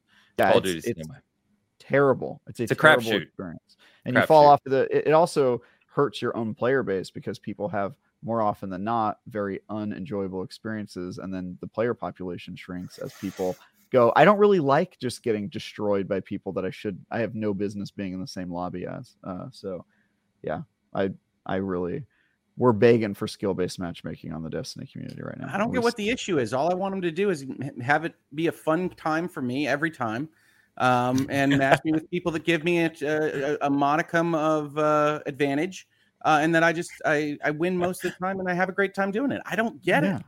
Yeah, I don't get why in, you want skill based motiv- matchmaking where it's minus 100 MMR Yeah, I for just every want- team yeah. you face. Yeah. I want I want me. Yeah, specifically, it's like I that don't- match I don't doesn't get- check out for everybody at the same time simultaneously. I get that. why But no, is I it want that in a- me to have just yeah you know fifty one percent chance to win. Yeah, yeah why is it that in a mode where 50% of the team has to lose that it doesn't feel good for me 100% of the time i'll never get it exactly. Yeah That phrased getting it. extremely well. And you would be, well, no, you wouldn't be shocked, Travis. You understand. But y I have that conversation on nearly a daily basis about that exact topic. And it's like when you when you have a team based MMR calculation, uh, you're going to have that. Uh, you know, there's going to be the the whole goal is to make the match close, right? Even based Yeah. teams, but should be you're still going to lose fifty percent of the time. Like that's Does anybody know like how Doesn't that's seem figured? right. Like like because my I used to have a friend that was really big into Halo and he would make accounts over and over and over again, just Smurf start new accounts. accounts. Yep. Yeah, basically, Yeah. and just jump in and just annihilate people Yeah. early on, And that- especially. Is that in is the that Halo Two days? There was a thing called de-leveling where people would just join No. the lobby. No, Halo themselves Two was perfect, Travis. You didn't. You you, you, didn't, you weren't there. people people would get themselves killed for hours and hours and hours to arbitrarily lower their ranking to get them in a bracket that was lower than Yep, them. very true. And they would just jump into matches and suicide, and they would do that for like six hours just to Yep. just to get their uh, manipulate their bracket. So there's lots of ways to do it. I've heard from Bungie devs that there's a like wow? pseudo skill based thing that's based on time played. Has nothing to do with uh, the amount of matches you win or, or your K- KDA. There's uh, some systems that do it based off of like your ELO or your your KDA and how well you perform against people that are better than you or worse, and then it tries to like put you into a group. There's a tons of philosophies about this. I actually love talking about how people do skill based, but the worst way you could do it is to have no MMR and then do what is called a snake draft, which is where the top player goes on one team, and then you go and you get player two and three, and you put them on one team, and then four and five, and put Like them on yeah, like a uh, like a fantasy that way. football draft type thing. yeah, exactly. It's, it's like doing dodgeball picks or whatever. But the problem Yeah. with that method is if the lobby itself has no matchmaking, then the delta between player one and player four is so wide that the draft makes no sense because then it means that player one has to carry for what player two and three would be doing. And then by the time it gets to player four and five being on that guy's team again, they're the team's already going to lose, right? And then player one feels like they're constantly carrying. Player four and five feel like they have absolutely no chance of helping out in the team. And the people who are on the bottom half of the snake draft feel like they have absolutely no way to impact the match for better or for worse because they're so far from behind that they're sort of just watching other people play multiplayer and they're kind of just in their their background. They're like wallpaper in the match. Yeah. It's crazy, man. It's a crazy Well, uh Yeah, and and Travis is highlighting, uh, rightfully so, some of the nuance that goes into the conversation around skill based matchmaking. But the the point is, right? If there was a perfect system where everyone could be happy playing every multiplayer match, every game would have it, right? That's all I asked it's, it's, Yeah. it's literally there's no golden there's no golden arrow here. Uh, Yeah, I there think is. there develop- is actually. It's, called it's called a, a bot mode. That Yeah, works yeah. real well, you know. Yeah, And uh, go play if you want to win every Halo. match, go play Halo Infinite bot mode. You yeah, will go play against the bot. 100%. Yeah, But or or, it- it- or play 400 hours of Horizon Forbidden West, and you don't have to worry about any of it. So Yeah, I'll go back to Xenoblade.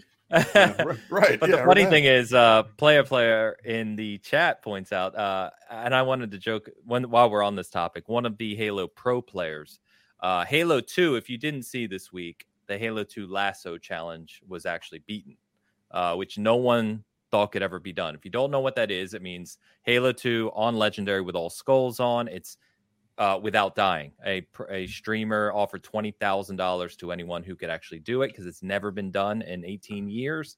Uh, and a guy did it this week, which uh, even uh, like Bungie and three four three didn't think could be done. It's that hard. So anyway, Halo Two was trending, and I saw a pro Halo player comment that you had to be around to understand how big Halo Two was, which is true. But he actually commented in his tweet about there being um, the glitches, the lag switching, the uh the rocket jumps, like all the stuff that you could bounce around the map on by by messing with the physics, how fun it was. And I just I took a step back and I laughed because I was like, I agree with you, but if if if Halo Infinite had those problems today, they would be blasted like across all social media for having those types of problems. lag switching. Yeah, live Wow. switching. And I Yeah, and, I and I said that. Yeah, this darn. goes back to the nostalgia goggles. Oof. People remember all these fond things. They forget all the moment to moment issues that those games had. Um and it's just it's it's very funny to just kind of read these things today um, that we thought were fun or acceptable 15 years ago that are no longer acceptable. So anyway, that that was a far longer conversation on that topic than I anticipated. Uh, but good chat, guys. Good chat. Mhm. All right, uh, a lot of comments on this too. Um, all right, let's jump over to a couple different topics. Uh, I wanted to mention about it, just a, a few updates on kind of holiday season um, because, like I said, news is pretty light this week. Um, but we've got three kind of big uh, games that should be launching right near the end of the year, which are Callisto Protocol, uh, Hogwarts Legacy. We actually saw more of this week, which I'll touch on, and uh, Pokemon Violet and Scarlet, which uh, I have some info on here. Travis, I hope you can help me a little bit. So Yeah. we'll we'll start with uh oh uh, what sorry, sorry. We'll start with Callisto Protocol. we'll start with Callisto Protocol. So uh, I was reading about this game this week, and I, I found uh, one thing which was really funny. But um, just a reminder that this comes out on December second, so right in the tail end of the year. Uh, takes place in 2320 on a moon on Jupiter. You have to escape this prison. Uh, they're not talking too much about the story just yet because uh, Glenn Schofield said that the mystery behind the prison and what's happening is part of the story. So they're not showing too much about that specifically. Um, did find a funny quote that this is this is no longer part of the PUBG universe, which I, I guess I had forgotten that it was originally announced as part of the PUBG universe, and Whoa. that Krafton, the company that publishes PUBG, is actually publishing uh, Callisto Protocol. Um, so Glenn Schofield came out and clarified that this is no longer there's no longer any lore ties between PUBG and uh, Callisto Protocol. Good to um, know. Rip PUBG, I guess. That's pretty bad when you don't even want your your new IP to be associated with an IP that sold like a billion ga- copies of the game or whatever. But yeah, it's crazy. Yeah, and that uh, Josh Duhamel is the uh, the main the main voice actor here, who's you know. so. I, didn't, I, I, didn't, expect that response, Hoeg. he's the he's the main he's the lead of Callisto Protocol. He is, yes. Okay. Cool. Why why was that so funny? Um handsome man. He's a handsome man. My he mom told man. me to never say anything if I can't say something nice, right? Hey, hey, so uh he, he, he, is he was Agent 47 in the Hitman movie. He what? is What's he? He is a uh, he One is a he is a working Hollywood actor. uh, no, I, I, don't think he's very gifted.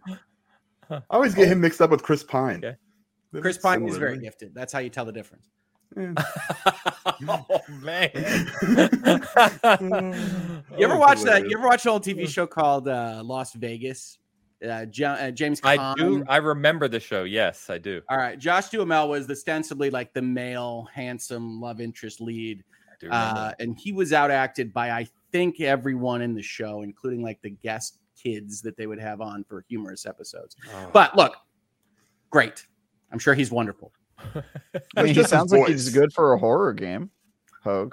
I, I don't know that it's a. I don't think it's the toughest task to go and you know walk through the the, the butcher shop in the prison on the the alien planet or whatever. So I mean, I think he'll be fine. Also, um, Mrs. Hoeg loves Las Vegas, the show. So she said, "I love that. I love that show. So don't ruin this, Hoeg." there you go, Hoeg. You better not badmouth Las That's Vegas on this show, damn it. yeah. Hogue. I don't. uh I I would be surprised if she loved Las Vegas, the show, for the presence of Mr. Transformer himself, Josh Duhamel. Uh, but um, yeah, yeah. If you guys I can't think... put a, a, face to that particular name, he was the military lead in the Transformer movies. Um, oh, but, oh boy, yeah. Was he in the Was he in the new Star Wars show? Boba Fett? No. Who was that guy? No, no, no. You're thinking of um, Mr. Justified. Uh, what's uh, who's who's, no, who's that's the guy I get mixed up with, not Chris. Yeah, I get him. right, he's talented again. See, the issue you right. have is you keep naming talented actors, uh, which I don't blame you for. Josh Duhamel is essentially a swimsuit or like Calvin Klein model that happens to be in front of cameras on occasion. Um, but I, I feel strongly about so various actors. I swear to God, this guy was in. You know, this is a this is a category I feel like I could learn more about because I never think about which actor Timothy is doing what. I, I'm completely like oh, disassociated from from like real life people. That's it. In game. Uh yeah, you know, I love movies, right? I love TV shows. I don't have any issue. I'm sure he's a lovely person. Uh, but he is he's very wooden actor um, and he doesn't bring a lot of character to the part. I used to feel the same way about uh, like Josh Hartnett, who had like six moments in the sun and he was always terrible. Um, or Sam Worthington, who has like the charisma yeah, of yeah. a box of rocks.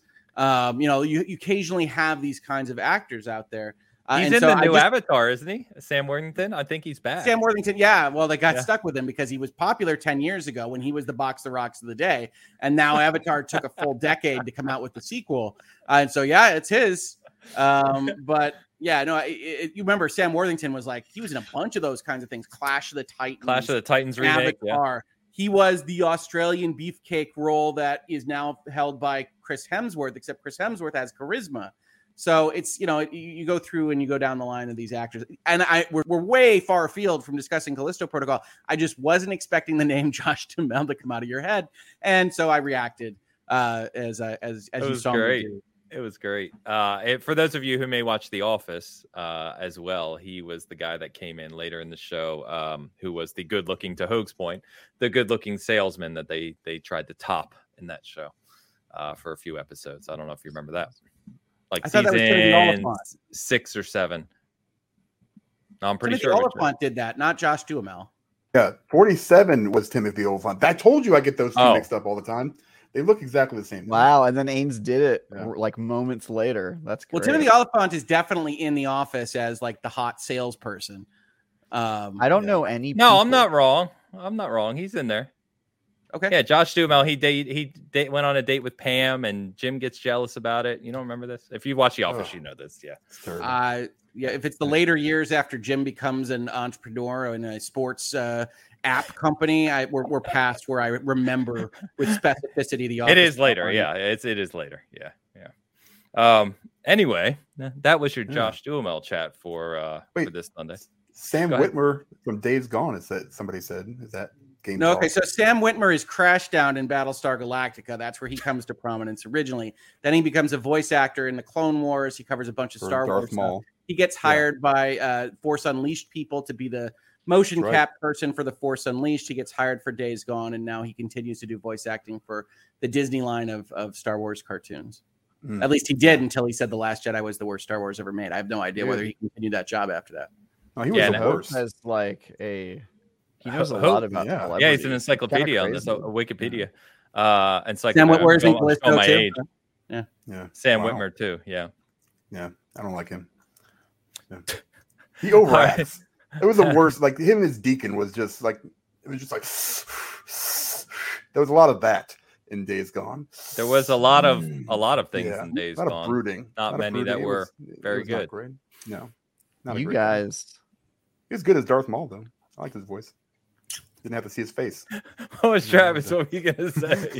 finish, finish the you guys statement. It's like you're talking about sports. I just feel like I'm along for the ride. I, you guys are saying a lot of things. I don't know what any of them mean. I'm just these are all like, things you've experienced. Yes. You just don't keep track of the people. Yeah, I don't. I don't know faces. I like. I could meet the most famous person in the world. I'd be like, ah, cool. I don't know. But Deacon in Days Gone is literally like that is Sam Witwer's face. Like, yeah, if you saw face. him in video, it's like that's him. Yeah, they motion capture. Okay. Yeah. Boozer. I don't know anyone. I just I don't know who that is. Sam uh, Wheatworth or whatever you said. Man, you see, you get outside of Troy Baker and Travis is just out. Just Troy Baker. Troy Baker. If I met Troy Baker on the street, I wouldn't know who he is. You would know Troy Baker. Is he the guy with uh, the man uh, bun? Yes, on occasion. Okay. I let's just say yes. I, I honestly, I probably would not. I probably would not I give my I give my odds thirty percent me recognizing Troy Baker if I met him in person. Benjamin Too Good says Travis is in the corner yelling, "Go sports! Sports ball! Score that goal!" right. Uh, I got a couple super chats relating to Callisto, so let's get to these. Uh, We'll start with Pampa. Uh, hey, Pampa, thanks. Uh, the ten dollars super chat. Dan, stream Callisto Protocol. I'll buy you the game. Just play it and give it thirty minutes. Come on, lol. I mean, I here's the thing, man. And boyfriend. Like, I don't think I would last ten. Like, I don't know if I get through like the the start menu. You know, I mean, it would just be it'd be something. I don't even know how to do. You it, wouldn't. be honest um, and this is your your semi weekly reminder that Dan uh, played 30 minutes of Resident Evil 2 on our channel, and it's the funniest thing you've ever seen. So, uh, I, I, don't think you would survive Callisto Protocol, but we'll see. I can. I, I barely can like feel my feet at any point. You know, you know, you know, any anymore. I'm just saying, you know, I'm getting old, probably diabetes. All I need is another that heart attack. More like a know? medical issue than a horror game. Right. You know, that's what I'm saying. That's what it would cause. It would cause some kind of, you know, you know, what are you stroke or something. I, you know, half my face. Yeah, I don't want to deal with that stuff. You know, this is like you shouldn't it. take Viagra if you have a risk of a heart attack. Right. Yeah. exactly. Uh, thank you, Pampa. Uh, Christopher Jetzer, I'll take this one, Dan. I said uh, five dollar super chat. He says I saw Callisto Protocol is sponsored by AMD, so it might not have DLSS. Do you think this is something to be concerned about? Um, well, any of that is. It, it depends. One, if you're playing the game on PC. Uh, if you are playing the game on PC and using NVIDIA hardware, then you know typically you would prefer for it to have DLSS. If you're not familiar, I will uh, go ahead and shout out that we did an episode of For the Record on our channel about the difference between FSR and DLSS. Um, long story short, this is this is essentially the uh, kind of uh, software that drives the kind of resolution improvements um, natively on the hardware. AMD have SF, FSR, excuse me. NVIDIA uses DLSS. DLSS is better. Um, and so, uh, yeah, I, I, it's obviously this is an individual thing, Chris, but if if you're playing it on PC using NVIDIA hardware, then you would probably want it to have DLSS. If it doesn't, that's a shame.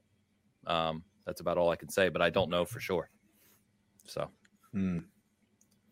well, the Dan? Travis's phrase that was a little sports. No idea what you just said. yeah, exactly. That was that was my sports moment. Yeah. Uh, like I said, check out for the record. Good series on our channel that talks about these types of things. I should definitely. Uh, Dr. Funkenstein with a 199 blank super chat. So appreciate that. He did follow it up with something that I'm going to literally have to Google again because I just Googled it. I just Googled it and saw it. So, yeah, uh, the guy that Pam goes on a date with later in the show was Timothy Timothy Olyphant, not that's what I remember. Josh Duhamel was never in the office.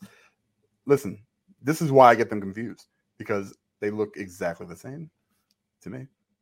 So. Another commenter says I look like Troy Baker, act. so who knows? Yeah. You are okay. I'm wrong. I'm wrong.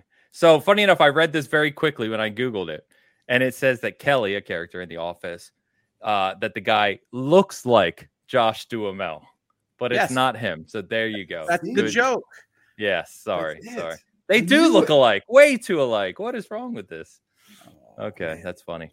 That's funny. Thank you, Dr. Funkenstein. And uh, Travis still looks lost in the corner right now. Yeah. You ever see Justified, Travis? Nope. Okay. Mm-hmm.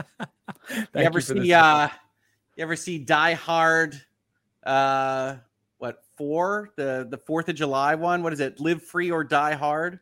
Saw the trailer. Okay. All right. It's over. It's just I, I dude, I'm sorry, man. When it comes to this stuff, I am as dumb as you as you can. I, I know my lane, you know. I focus hey. on one thing. I, hey, no, look, I don't know the difference between the letters that Ains said. Um, and so you know, hey, totally fine. There one started with a D and one starts with an F, I think. Yeah. So sometimes people ask me, like, they're like, Travis, you play a lot of video games. How do you have time? This is a perfect example of I, I don't I, do anything. I else. don't do this. I don't have other stuff I do. You ask him about music, I'll be like, I don't know. It sounded like it was. I did loud. not mean to drag Mr. Duhamel here. It was just a normal human reaction to hearing that he was voice acting in a game. Because usually, I think that um, good actors cannot be great voice actors just because it takes a little bit more. I, I think you have to act a little bit more outside of what you're used to. It's like theatrical acting is different um, and so you give me a bad video actor, and I say, "Oh, cool. We'll see how that goes." mm. Thank you, Dr. Funkenstein, and, and yeah. apologies. Uh, thank you for correcting me. By the way, we now have a debate in the chat around whether Die Hard is a Christmas movie or not. Go ahead and, and sound. Well, I'll tell you what's one. not a Christmas movie: Live Free or Die Hard. Uh. All right, let's get Travis back in here because this is a super chat for him that I've been holding. Oh boy. All right. Great discussion, guys. Love the show. Travis, why does IGN struggle to have good podcasts? Too many cooks. Thanks, Joe. This is, uh, this is what they smile. call a what they call a loaded question. when did you stop beating your girlfriend, Travis? How long have you been beating your wife, Travis? Um, uh, I I I like I quite like IGN's podcasts. Not all of them, admittedly. Um, I've been on a few of them. Those ones are good. There's a great show that IGN has did for many years called Fireteam Chat, uh, with a very handsome cast of of of, of people on it. Mm. Um, but yeah, I, I like Podcast Unlocked. Um, my friend Tom, I think, is on the PlayStation one. Um, so I like some of them. I was also on the Nintendo podcast recently for IGN, but uh, Hmm. Um, I don't I don't really I don't know a lot about IGN's podcasts except for that uh I know some of the people who are on them, but I'm seems like a big organization, like Travis. Different people yeah. handling reviews, handling podcasts, handling Twitter. Totally. Okay. Totally. I I only know about podcasts when somebody hits me up and goes, "Hey Travis, you reviewed this game. Do you want to be on a podcast to talk about it?" And then I go, "Yeah, let's do it."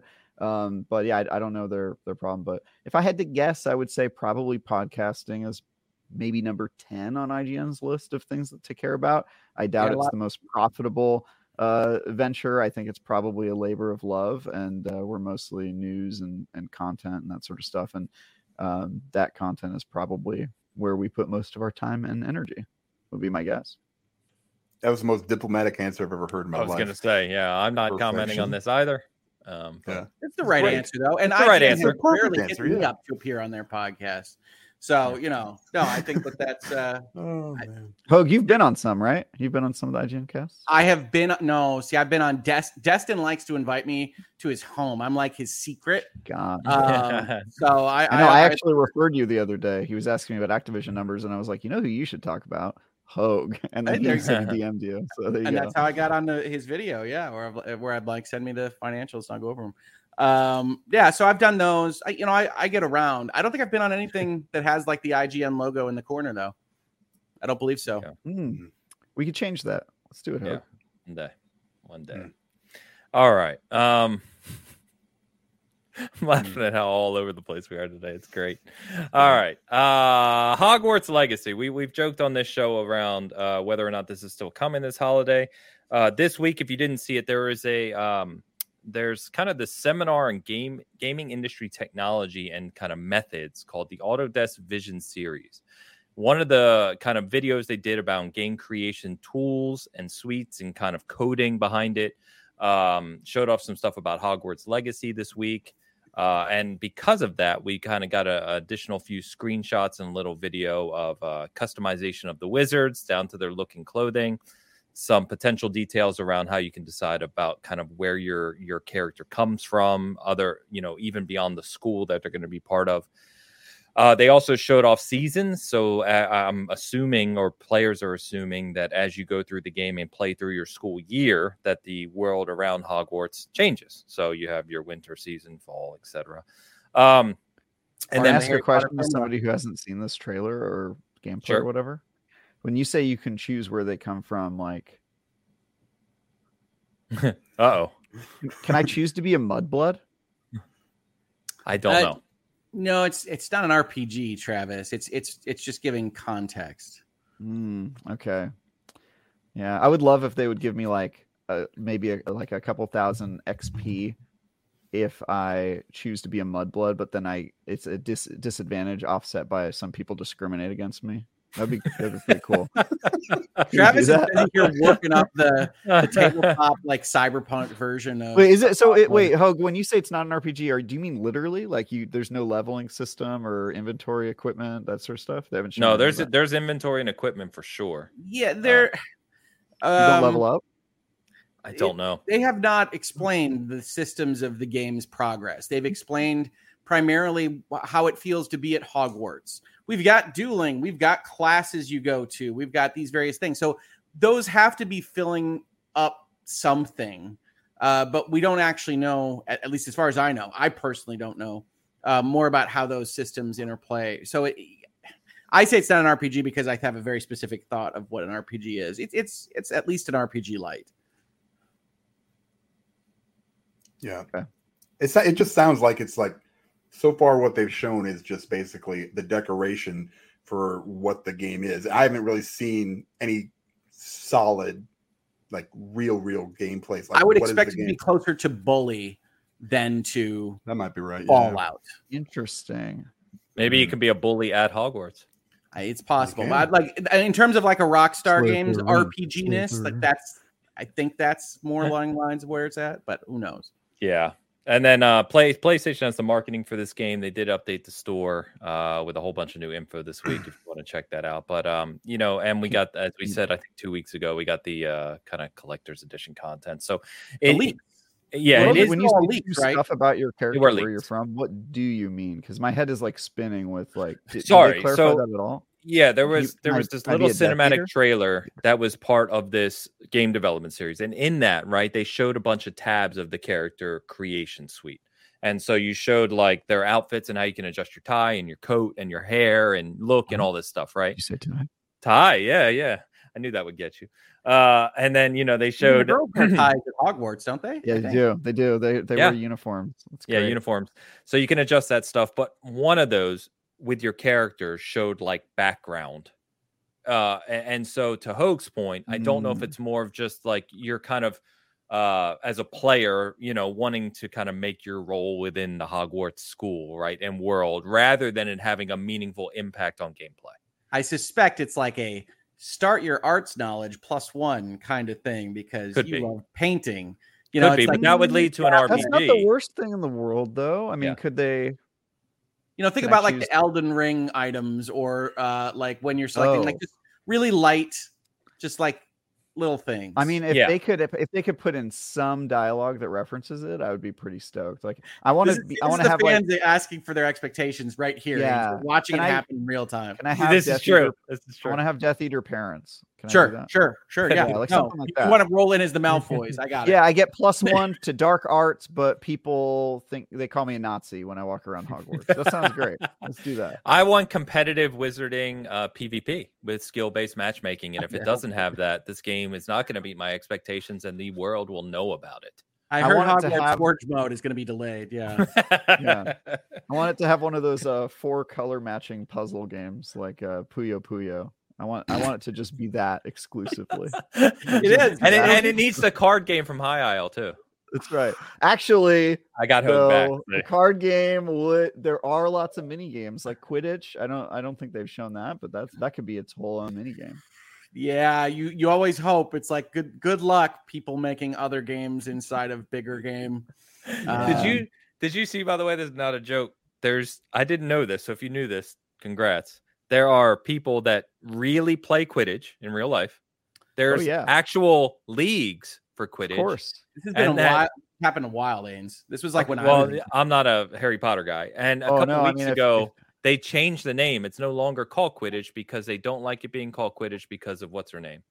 Uh, well, uh, I'll tell you the real answer is because they were worried about getting freaking trademark, you know, boot stamped. Uh, is, okay. But um, yes, that's they said that was part of the analysis, but they also mentioned the the right stuff, which is like, well, that's a very specific sequence of letters. Uh, that is not how best. But no, this is whenever you go past a college campus and you see the idiots on their brooms. That's uh, that's Quidditch. I've right. never now seen anyone on a broom, but yo, if, if, I would not be a true San Franciscan if I didn't know way too much about professional Quidditch, which is very popular. And this, I mean, is that surprising to anyone? Apparently, I'm the one who didn't know about this, which we're is probably Travis, the world. Travis and his hollowed out bagels and Quidditch uh, matches. Uh, we're called scooped, scooped bagels. Scooped bagels. Vogue okay, and they save precious calories. I, yeah, I can't defend bagels. It's terrible. Uh, Somewhere in San Francisco, outside of Travis's apartment, is a dude with a broom between his legs eating out eating a bagel. Honestly, I love the city for how weird it is, but you know, sometimes it leads, yeah, no, absolutely. Sometimes it leads to things that upset you, and that's uh, yeah, uh, it's funny. Uh, yeah, I'm, I am out of my depth, Gecko. I'm way out of my depth uh, on this one. So um, no, but, but seriously though, they've been it's been a long time. They've been playing like fake Quidditch for forever. That's so since weird. before the books were done. Yeah. Wow. Okay. Yeah, I didn't know that. Or if I knew that, I I, I quickly blocked, erased it, it from, my, yeah. from my mind. I don't have room storage space for that information. Uh, um. All right. So in my quad. So given my age, it's been a while. Oof. Okay. Well, um, anyway, so it it at, at, least the signs you would expect to see of a game that may still release this holiday are being seen. I, I think we've all said before we hope it does. Still it's don't close. have a date as of this moment, but we can hope. I think it slides to January or something. Like even the announcements you're seeing is like the leaked edition. This particular portion is from a, a professional conference. Like none of this is the pathway of get excited about buying the game. It's all yeah, separate. not in state all, of play. But you're watching the blocks come into place. So it's like I don't think it's a year later or anything. It's just instead of December, it's January or February. I think like that's how it feels to me. I'll, I'll play it whenever. it looks amazing. Um, yeah. But yeah, yeah, I'm with you. I'm with you. All right, uh, and then the the final kind of big game this fall is uh, Pokemon Violet and Scarlet. I realize every time we talk about Pokemon, uh, you know, not a big audience it seems on bitcast for these games, but these what? are releasing on. Get excited, people! There you go. This is them Folks, taking the Arceus model and putting it in the modern world of Pokemon. This, by the way, will release. You actually saw a blowout video for this game, um, and it's going to be fun people not excited about Pokemon. That's a shame. it released on Friday, November 18th. As usual, you can get the dual pack, which, by the way, is the greatest scam ever invented. Uh, it takes place in the Paldea region, um, which you can see more footage of this week. Actually, there was a video on it. Uh, there, if you're not familiar, they're calling this the first kind of true open world Pokemon RPG. Did you play Arceus? Because this is Arceus, but with like cell phones. Yeah, yeah, exactly. uh, and it will support up to four player co op as well. Uh, they haven't talked about all the specific capacities that four player co op is supported, uh, but you know that's um, that's a feature that they were talking about. New new legendaries, new starters, the, the typical Pokemon stuff. So, uh, anything else to mention on this one, guys? Because I am again out of my depth. I'm going to go sports ball Travis on this one. Nice. Um, oh, okay. Pokemon. He's not a Pokemon yeah, guy. I think this one's going to do fantastically well. I think Arceus was their proof of concept, and I think this is going to be their most popular Pokemon of a few generations at this point in That's time. So I, I, I think that they've they've got a good formula for this. I'm going to be that adorable duck. That adorable duck is adorable. That's why we call him the adorable duck. and he is going to be uh, a lot of fun to bring around in Pokemon. Obviously, I'm a father of two daughters. Uh, you know, we are getting that day one. Um, but I think it's going to be a, a, good time. I think Nintendo is figuring things out. I think everybody that makes Nintendo games would love it if that Switch had a little bit more power. So I think we're going to mm-hmm. stretch uh, for for Scarlet and Violet, but I think that it is going to be a big, big deal. Uh, but so if that's yes. mid November, how come yes. Harvestella didn't make this list, Danes? Only because we talked about Harvestella a couple weeks ago, okay. uh, and it comes out November second. But uh, yeah, yeah, yeah. I know. I know. I did see it when I was going through. Uh, Lucius says Quaxly Gang, which I'm assuming is Quaxly. one of the new starters. The adorable duck is Quaxly. Yeah. All so, right. It's going to be great. Get there excited, people. I did see something about Pokemon bikes when I was looking this up. Uh, leg- new legendary Pokemon that you can ride around the world. Um, yeah, why not? Yes, sure. Sure. Yeah. Sure. Uh, that, yeah, that's been in mm-hmm. Pokemon mm-hmm. a couple of. Years. Yeah, I, I kind of agree with Hoeg's assessment that Arceus was sort of like them piloting out this format and POC. I, it, it's one of the it's one of the Pokemon games that fall off the map the quickest. I think because it was so specific. It was for like hardcore fans, and it was a little um, weaker in certain areas. Uh, especially, I'd say the open world definitely felt like a beta. Um, but yeah, I, I think this game's going to be awesome. Um, obviously, the Nintendo Switch is somewhat limited when it comes to open world games, but just because a game is running in 540p, which it certainly will, uh, does not mean that uh, it is a bad game. Um, Xenoblade Chronicles 3 also runs in 540p, uh, looks very good considering the device it's on uh, most of the time. It looks and, very good uh, quite often. Quite often, and quite often it also doesn't look good. Um, so yeah it uh but but yeah you you're dealing with the hardware that you're dealing with. I'm sure that every developer has to figure out where they draw the line. Some deal with that better some deal with it worse. Uh i expect pokemon will probably be the former. It'll probably deal with it pretty pretty admirably and and they'll pump out a, a good pokemon game. I personally am a huge pokemon fan so i'm excited for this not right now. I just got done reviewing Digimon, so I don't want to play it this instant, but I, I'm interested in, in playing this when it comes out. So, as I have all the other Pokemon games, actually. Yeah. Mm-hmm. Yeah. No, I think. Well, I mean, I it goes without saying that I'm in the minority here. This game is going to sell like bonkers, as we know. Um, what I am going to penetrate the zeitgeist. I really have a strong feeling about this one. Arceus yeah. feels like it was released in Canada, like a like an iOS app that was like the test and like that worked and now they're bringing everything that is pokemon that people recognize to what they built over there and i, I this is this is arceus works like it just works uh, as as a fun time and then you you put it into a, a world that people care about more is more approachable for them uh this this is going to be a very very popular Pokemon game, even for Yeah. Pokemon. Yeah, Just my I, uh, opinion. but that's what I think.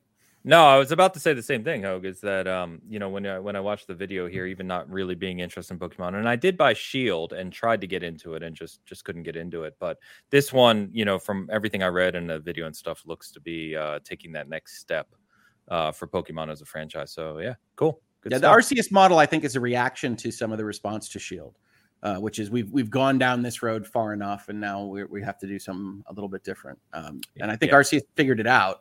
But uh, Travis is right. It's like Arceus figured it out, and like that's where most of the brain power went.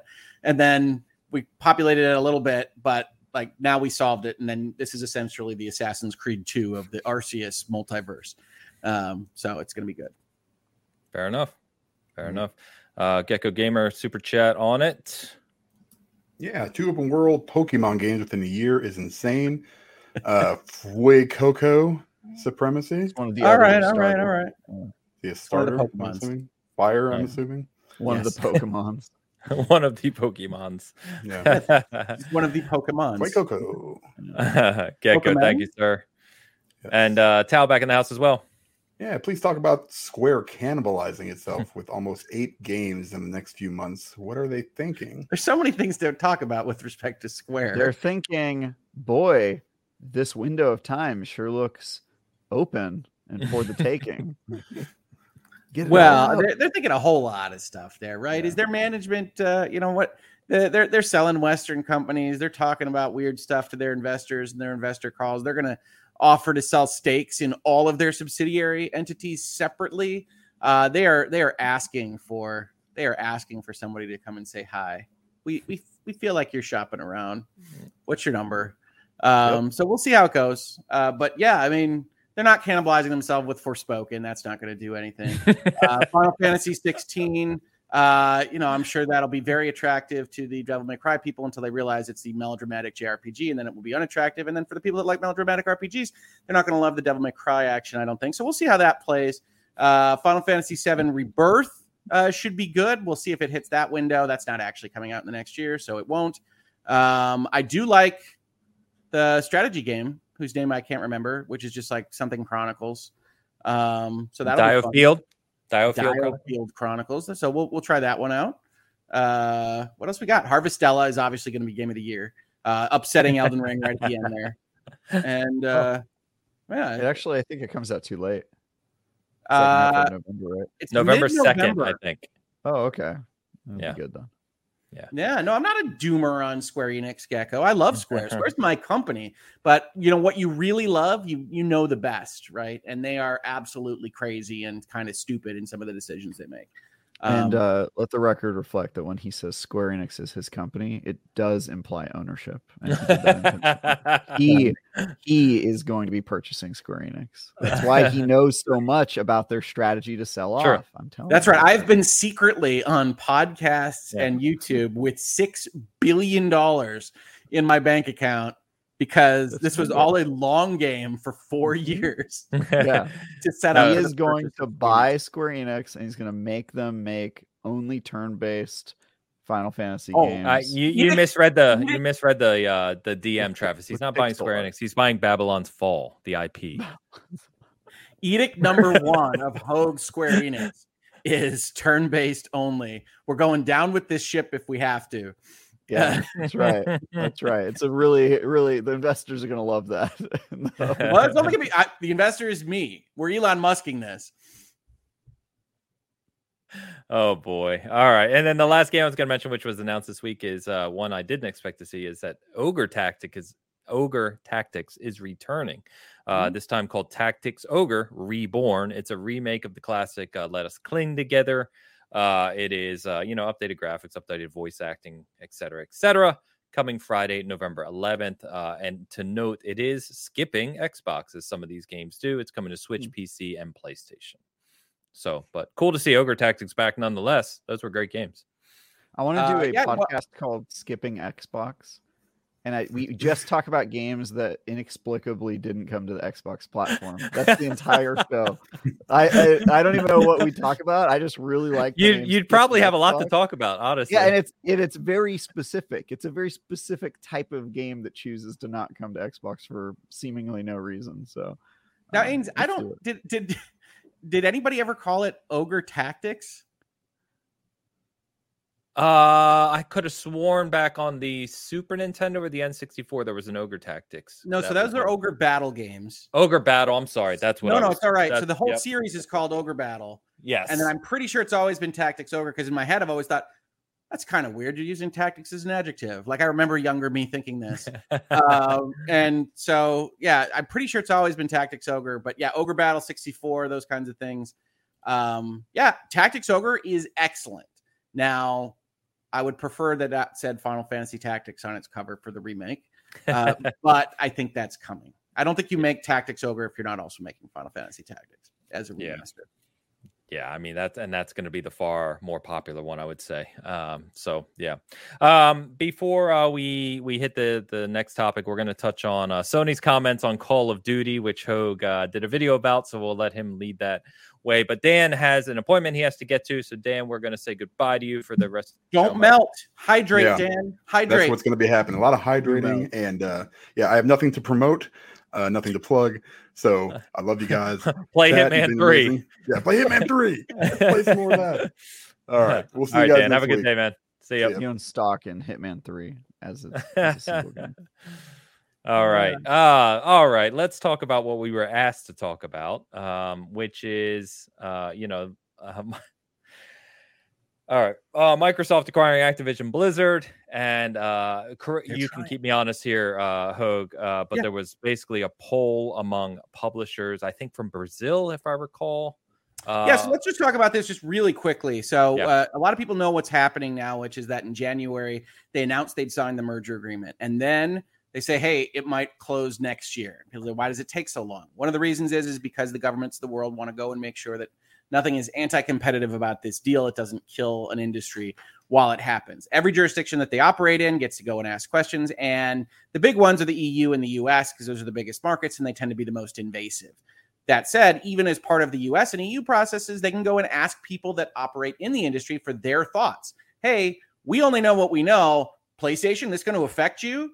And so what we've got, because the FTC keeps that behind closed doors, the EU is a little bit more transparent, but they keep a lot of stuff behind closed doors as well. Is that the smaller jurisdictions, the New Zealand's, the Brazils, the uh, various places, they publish everything. they publish every answer they get. So they sent out a letter about 25 questions to Ubisoft and Mike and PlayStation uh, and Riot, I think, is on there, and some other companies, uh, Google, Amazon. Amazon's answers are hilarious. It's like we don't know. It's like, yeah, it checks out with Amazon Gaming. Um, and they went and got all these answers published. Now, the only one anybody cares about really is Sony answered these questions. Um, and Sony has a bunch of answers that are like um, controversial, I guess. But I, Ains, I'll let you get back to the background here, but I will say that nothing is controversial about this at all, in my opinion. Uh, I mean, if it can cause controversy, it's controversial. and I would say that this certainly could do that. There Whether it is right controversial in that definition. Yeah, it can, uh, but it shouldn't. To Hoeg's point, it's not surprising. These weren't. I don't know. Like I said, I surprising me, this, and newsworthy are different things. I, I so I think any I statement. I think controversial.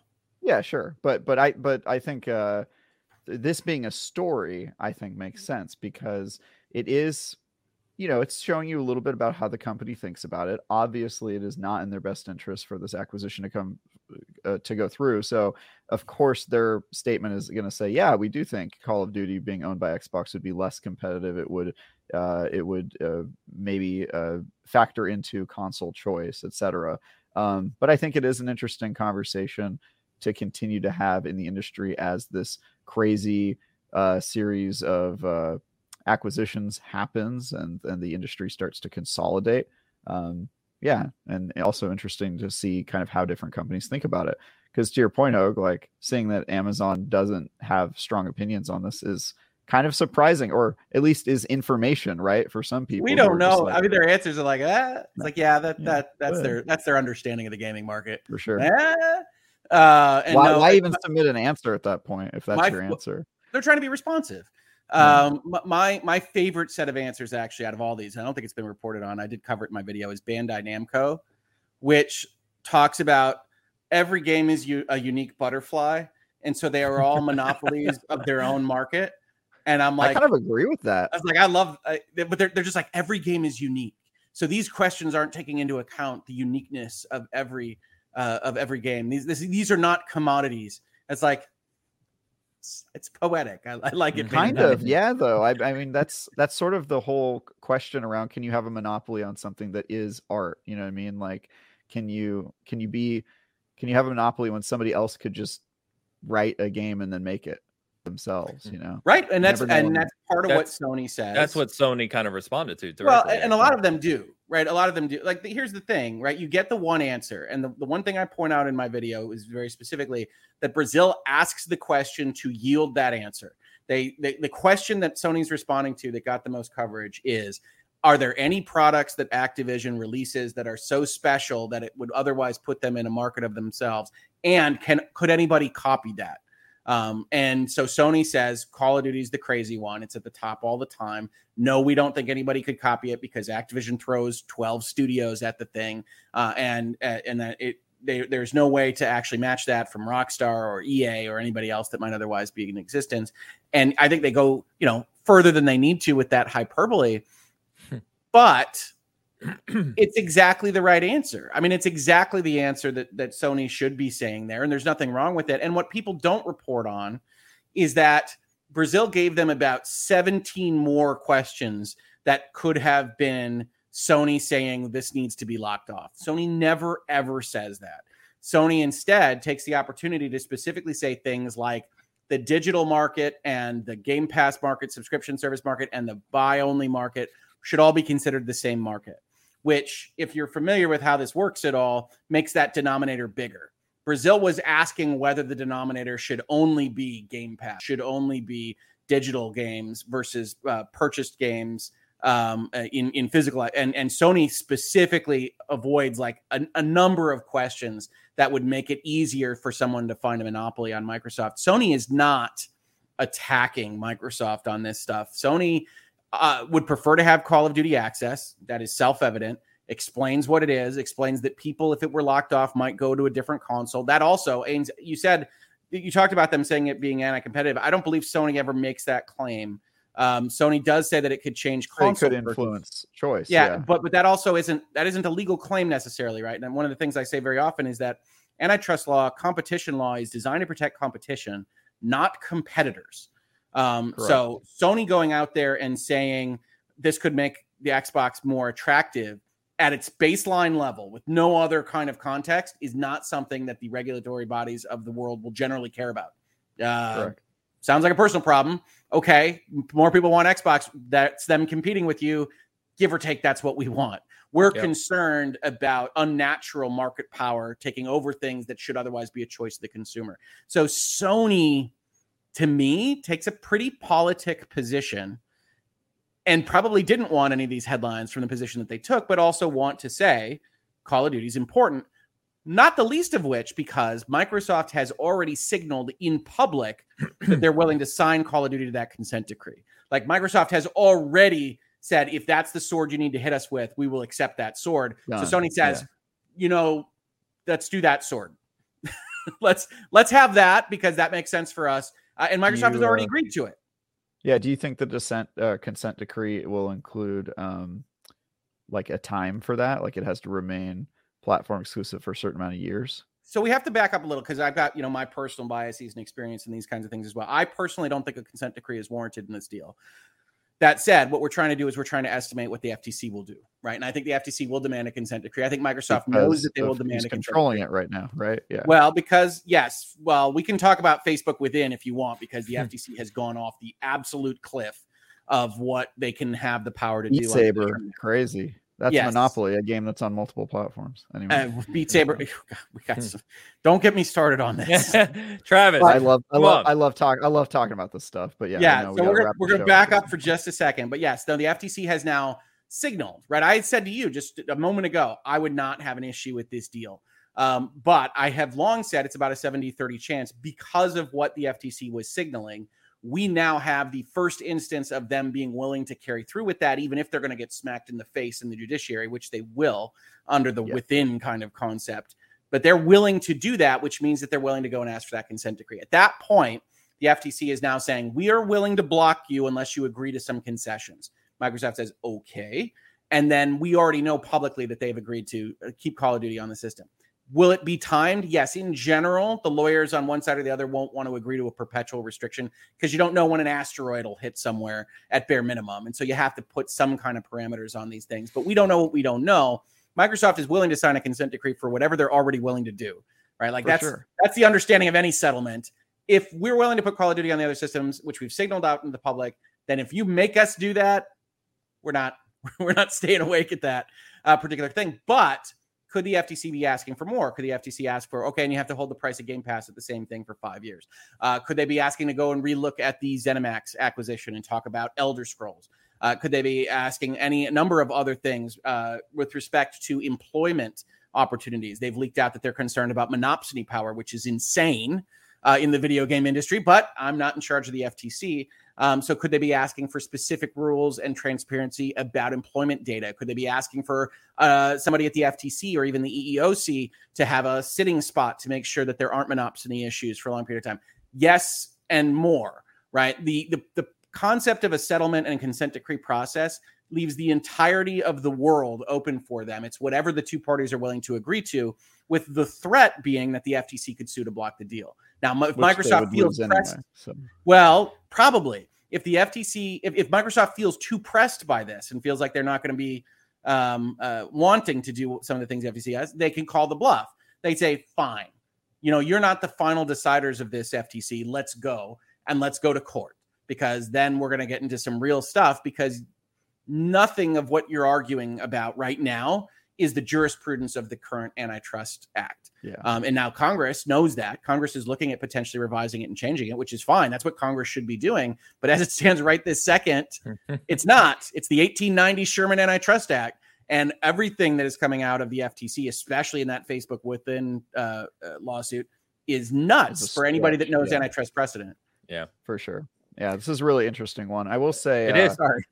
Didn't mean to answer for I, 80 minutes. No, no, no. It's it's good, Hoeg. I think um, you know, when when we talk about I, I think my issue, you you just inadvertently nailed my issue with these comments, right? It's it's because when when you when you look at the Twitterverse, you look at the other shows out there, you look at some of these articles articles loosely written on this. All that was talked about was the singular comments by PlayStation about Call of Duty and how you know and, it's, it's, the so, one answer to the one question translated in general. Yeah, it, it's so console warish and surface level, right? That it annoyed it annoys me that that that becomes the conversation. So inadvertently, the stuff you just talked about is the real conversation, and and the the the you know the underlying kind of um what's actually happening. Now, that's a very interesting conversation, and we could talk about it for far longer. And Sony's and, on Team Microsoft for that. Like long term, the reason they answer those questions is not on the goodness of their heart, is because it's they because don't they want anybody swinging yeah. around. Well, they, they, yes, they're part of the main players of this at bare yeah. minimum, so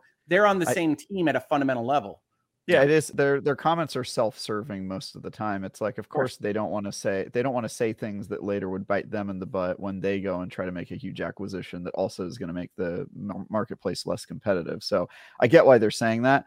Um, I, I I know Ains that you and I tend to disagree on like what news articles should be uh-huh. like, but I, I I think that the the reason that this article got picked up and the the reason I think it makes sense is people care about Call of Duty more than they care about Activision, more than they care about a lot of Love the topics. And and you know, you could write a article about the things that Hoeg are talking about, and those articles certainly exist. But I think if you're trying to get somebody's toes in the water for somebody who just cares about video games, talking about this acquisition from the framework of what's going to happen with Call of Duty and what are the different players saying about Call of Duty is that's a great headline. And it's a good way to get people interested in these sort of things. And so um, I, I get it. Obviously, you can't control what people do with news. They're going to take it and use it to make make trolly content about console wars. But I think yeah. that you know the average gamer out there is going to read a headline like this and they go, "Oh yeah, the active the Activision acquisition. What's going on with that? Let's go and see you know where we're at with that." And I, I think that is useful if you're not as in the know as somebody like you, Ains, which you know the average person is probably not. So I agree. Yeah, one hundred percent. Yeah, I know we've talked about that quite a bit, and uh, it's not that I disagree with you. Um, it's just that that's you're not just not what... the target audience, and it offends. See, I'm not the target audience, and it's not what we aim for our audience, and yeah, our audience sure. being vastly smaller than an IGN, or you know, we've talked about this, right? Which is yeah, fine. yeah, for sure, which is fine. But and I, all I heard from you, Travis, is that people should check out virtual legality. That's what I. Uh, no, that's what I was just gonna say. That Hoeg. I was like, this, thing, yeah, the, this is why. Are, sorry, I was, I was just gonna say thing. these these uh, these big articles that have have a headline like something that maybe sounds like it's simplifying the the issue, right? Like a Call of Duty article, you get in that, and then you see that Hoeg Law is quoted. You know, you got Rick Hoeg there quoted in an IGN article talking about it, and then you go and you check out one of his videos. And so I'm all for people diving down the rabbit hole and becoming more informed. I just think that there is a generic video game person who doesn't want to go that deep, doesn't want to hear Hoeg talk for 30 minutes about uh, you know, uh, precedents with with uh, video game monopoly. 23 minutes, right? Um, uh, doesn't doesn't want to do that, and I think that that person, um, you know, they they they need to uh, have articles that speak to them as well at that level, and I think that this is probably one of them. I just demand uh, I additional think, context, right? I mean, I, th- I don't think it takes a lot to add an additional paragraph that talks about Sony answering things about the digital marketplace at the same time, and I don't yeah, think I saw that. I think really you'd be hard. You'd be hard pressed to find articles that don't have some sort of paragraph about that, talking about the acquisition in general, that sort of thing not the acquisition, but the the other answers that really make clear that PlayStation isn't trying to push against the deal because that's how it got reported on in most of the places that I saw. Um, and Sony could have pushed. I, I what I wanted to impress upon my viewers was that Sony had the ability in those kinds of answers to really push, not lie, not do anything untoward, really push against it, and they decided not to. Like very specifically decided not to. Yep. Yeah.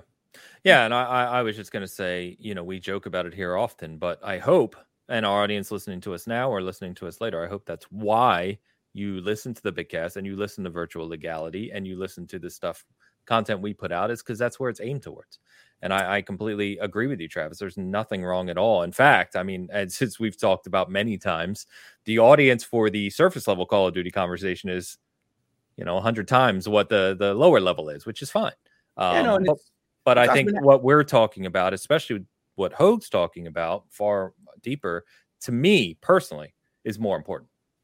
For sure, right. it is. Well, and and I've been very fortunate in the people I've got to meet, like Travis and and you, Ains, and other folks, that I um I got a lot of messages when this started getting talked about to ask for essentially a blessing.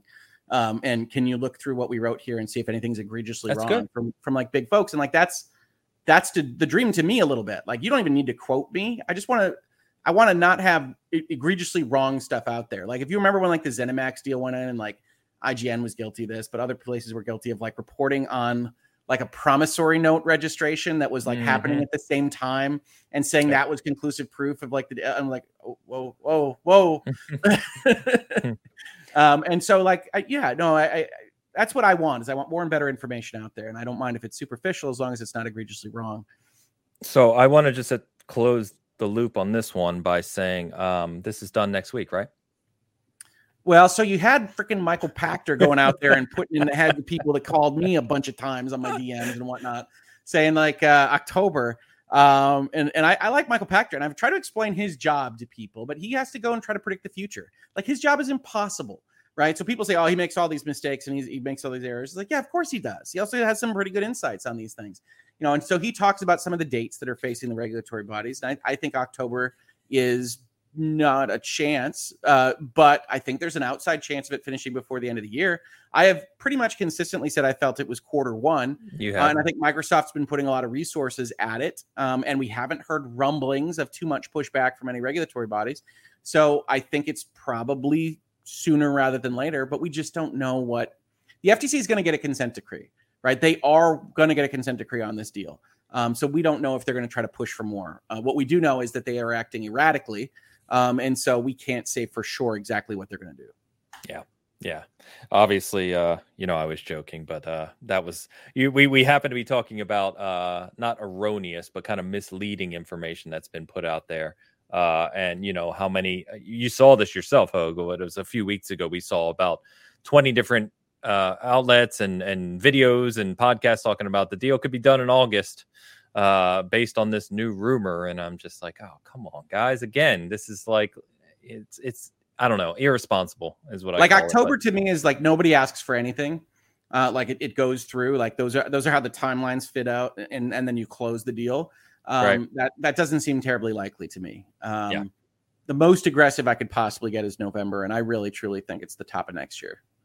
Yeah, Fair enough. I think Fair that enough. makes sense. And I think uh I think if I was a betting man, I think uh Microsoft has expectations of what the consent decree is going to include, and they'll probably just accept it because it's all of the stuff that they've sort of uh, indicated that they would be okay with accepting in a consent decree. This is Microsoft knows how to deal with FTC, even one that is as aggressive as uh, as the current one that we have. Um, and I, I you see them, you see them massaging it. Those early yeah, statements, this is what we're willing to give you. Yeah. yeah, and I think there's a long relationship there too, where it's just like, look, we're not Facebook, we're not Google, we're not one of the bad guys. Come on, it's just us. It's we're your friend. We're your, we're your friend. We're, your friend. we're just that enormous company that owns everything. The only um, question mark, I if you read through that within lawsuit, it is absolute insanity in terms of the breadth of what the FTC is claiming to be. You're talking about unpredictability. They might just do something crazy anyway. Right. If the and consent I, decree comes in, even 11th hour, you can imagine a scenario where it's like, okay, we agreed on Call of Duty or these other things that we're okay with, and then oh, and by the way, this, you know, you know, whatever, yeah. and you're like, yeah, that, what? I mean, I've I, had. I think. I think. That. Yeah, I think Microsoft's probably ready to go to court for that if they need to, and I think if you know Booker and Warren do like a, oh well now it's anti-competitive if you don't you know take care of your employees like they talked about a, a couple months ago then that that sort of stuff is going to get laughed out of court and I'm sure Microsoft is ready to do that but I don't think they'll get to that point personally. I think that they know exactly what the consent decree is going to include and it helps give uh give the people uh, in control of the FTC right now. They're like win, right? Because they need cover, right? That's the thing. That's the reason I'm saying yeah. there will be a consent decree. The FTC yeah. can't allow it for its political position right now to let it go through naked. Um, there has so to at least be the appearance of a win on the FTC. Side. They'll have a yeah. press release, right? There'll be a consent decree. It's important for us to keep this industry strong and vibrant, and so we worked with Microsoft to get these six things done for the people, and it'll be the press release, and like that, they need that at minimum. So there will be one. Microsoft for knew sure. there would be one for at least six months because when they say Call of Duty is going to be multi-platform, they also add in their quote, "We don't think there needs to be a consent decree for this." It's like, yeah, that's not how that works. Um, but you have said that you're willing to do it, and the FTC will say, "Thank you." Uh, we'll have we'll another take that win in our pocket. Yeah, and they will cite they will cite the Sony's comments of like this was their big thing that they needed that they, they thought might. would be big. Yeah, something FTC like that. So, yeah, it'll be interesting. Well, all right. I hope that adds some good context for for our audience there. Um, so we this will. Yeah, I know. I know. Uh, so a couple other things, kind of uh, not similar to this, but uh, in this whole space of the gaming industry itself, we'll touch on. Uh, so Koch Media uh, has rebranded as Plaion. It's P L A I O N. Uh, Thanks, trademark lawyers. Yeah, it is pronounced play on. They confirmed. Uh, they and this is a quote from them. I swear, uh, out of the report, the logo has even been designed around the universally recognized triangular symbol for play, with the IO styled to resemble a one and a zero, a little binary Easter egg to emphasize the company's digital operations. I love see can some consultant got paid like a quarter million for that. You're right. And, You're absolutely right. And I, I, mm-hmm. I love that. Get Travis, he'll put together a paragraph for you. See, I would have gone with input output on the I and the O, but you know, that's just me. Uh, they would paid me half a million. I probably would have put a little more time into it. Yeah. Quarter million. I'm just gonna, you know, it's a couple hours. So if you're if you were forgetting who these people were, they're the uh, part of Embracer Group. They've bought up a bunch of these kind of uh, double A studios. Uh, they did emphasize they have 2,300 staff now, which equates and uh, excuse me, 2,300 staff and about 1,600 developers. And Saints Row will be the first release under after this kind of uh, branding publishing change. Um, so there you go. That happened this week. I'm going to call it Plyon or whatever. I thought it was Plyon when I first read it, and then I read the press release, and I'm like, oh gosh, okay, all right. Uh, I can support that. I know. Not a, I know. Pun, really. It's fine. It really is trademark lawyers. That's why you see so many weirdly spelled words, is because you have to go find a way that nobody has spelled it before in commerce. Yeah. True. And then uh, I think the the more interesting news this week was that Tencent came out uh, and they are aiming to raise their stake in Ubisoft. I know we've talked about Ubisoft a little bit recently. Uh, so this was a report that broke by uh, Reuters. Um, so just some context to this here. So uh, Tencent bought five percent stake in Ubisoft back in 2018. Um, Ubisoft currently, you know, give or take, is valued at around 5.3 billion. Uh, is it Guillemot? Is that how that's pronounced? The Guillemot family? Don't, don't look for me for backing on okay. French I took five years of French, and I'm still trying to figure this one out. Really? Uh, they, wow. It's I like did, Guillemot, yeah. but uh, no. yes, yes. Yeah. So the, the the family owns about a 15% stake, uh, or 15% of Ubisoft. About 80% of it is public owned, according to this report. And then just a couple quotes around this from the report I pulled out. So uh, Tencent is very determined to nail down the deal, as Ubisoft is such an important strategic asset for Tencent. At the top end of 100 euros per share, which is almost 50, uh, even with the dollar right now, about 101 dollars per share. Uh, Tencent is offering a premium of 127 percent uh, over stock value of 44 euro, excuse me, 44 euro average over the past three months uh, and is close to its historical price ceiling at 108 euros in 2018. And then Tencent has submitted to the Guillemot family a term sheet, a non binding offer describing the basic terms and conditions of an investment with a price way above the company's current price to ward off potential competition. So I will leave it there. But it looks like uh, we've talked about Ubisoft being a target uh, Tencent is putting their foot forward aggressively. It seems, according to this report, to uh, to take that next step. Well, it's interesting because it is certainly aggressive, but it's not. There's certainly a more aggressive approach, which is to approach them about a buy, and so I I think it maybe makes me wonder if this is a uh, a kind of roundabout way of acquiring them over time, bit by bit, right? I mean, uh, Hoeg, I'm sure you've done four videos about this. What's your what's your take? How is Tencent going to buy Ubisoft? What's their strategy here? Well, they skipped this. Uh, no. Are they Eloning? Are they trying to just? No, Elon just rolls in with a text message, right? That was the funniest yeah, part of sure. It's just a text message that says, "I'm buying you at 5420." It's like, all right, yeah, for sure. Um, the uh, name, JPEG the, file it says. I can't anywhere. claim to know the exact regulatory requirements of like the French uh, or European Union stock markets here, but there's a couple of things that are happening in background. One is Ubisoft has been down hostile takeover road um, with Vivendi. Um, so they have, I, I, believe, they have existing kind of protections in place and governance documents, and generally speaking, those protect against certain ownership percentages being acquired of the company and then things kick in and bad stuff happens. Uh, so this suggests to me that they have 5%. That's the limit that they can have without getting some kind of tacit approval from, in particular, the family. Um, and so they're going and trying to comply with that and get the family on board um, because the family famously were the ones that defeated Vivendi um, in the hostile takeover yep. bid to begin with. Um, so I think there are, at minimum, you know, tiptoeing around. They leak this kind of stuff out so that the investors, the other shareholders, know it's happening, um, so that they can apply pressure if they want to. Um, and then I don't know that Tencent necessarily knows whether or not it wants to own Ubisoft or not. Ubisoft is a company in flux right now, uh, as we know, in terms of their current pipeline and and, and product output. Um, so I would suspect that this is threefold. It is designed to get them better information more easily at like the board level, potentially sit someone on the board, um, and work with the family because if the family opposes them, Tencent has seen them rally the troops. They have enough contacts and enough personal relationships with their investor core that it's difficult to hostily take over uh, Ubisoft historically. Doesn't mean it couldn't work the next time. Um, and certainly coming in at you know a 50% overage on an investment is weird um, so it's they're trying to say it's too sweet. You can't you can't get in the middle of it, right? You might have seen I did a video when Elon was putting forth a deal offer to Twitter, and Twitter immediately announces a poison pill package that was insane.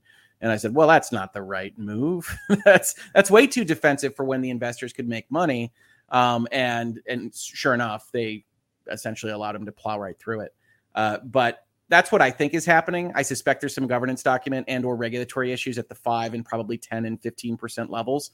Um, and so they're they're trying to tee up being right up to those lines and work. So it's funny you say that, uh, Hogan. Mm-hmm. It doesn't have the details, but it, at the yeah. end of this article, it says the planned stake purchase, Tencent's latest major foreign deal since a regulatory crackdown in late 2020, will help it offset some of the pressures in the domestic gaming market. China's video games market, the world's largest, has become fiercely competitive. And they paused so, the living shit out of it for a year and a half. Exactly. So, yeah. yeah. Exactly. So it does seem as though they're trying to walk this line under this new regulatory kind of. Yeah, well, I mean, it's a uh, it, it's it's the same as anybody else with a big pile of capital. I mean, it's a diversification play. Yep. Uh, but Ubisoft Ubisoft was always the next domino to fall, in my opinion. It's the one with the most obvious high level assets, uh, but um, it also is founder led. I mean, like you're dealing with some weird stuff when you've got a family that has 15 percent um, of of a multi billion dollar corporation and they've run it for decades. I 30 yeah. years. I don't something like that. long time. Yeah, long and, time. And I would have bet you had you had we been doing this when Vivendi was was making its motions that Vivendi would win. Like with, with this with the spot that Vivendi was in in Ubisoft ownership, that is a, you're going to win that nine times out of ten, I think. And Ubisoft just fought them off.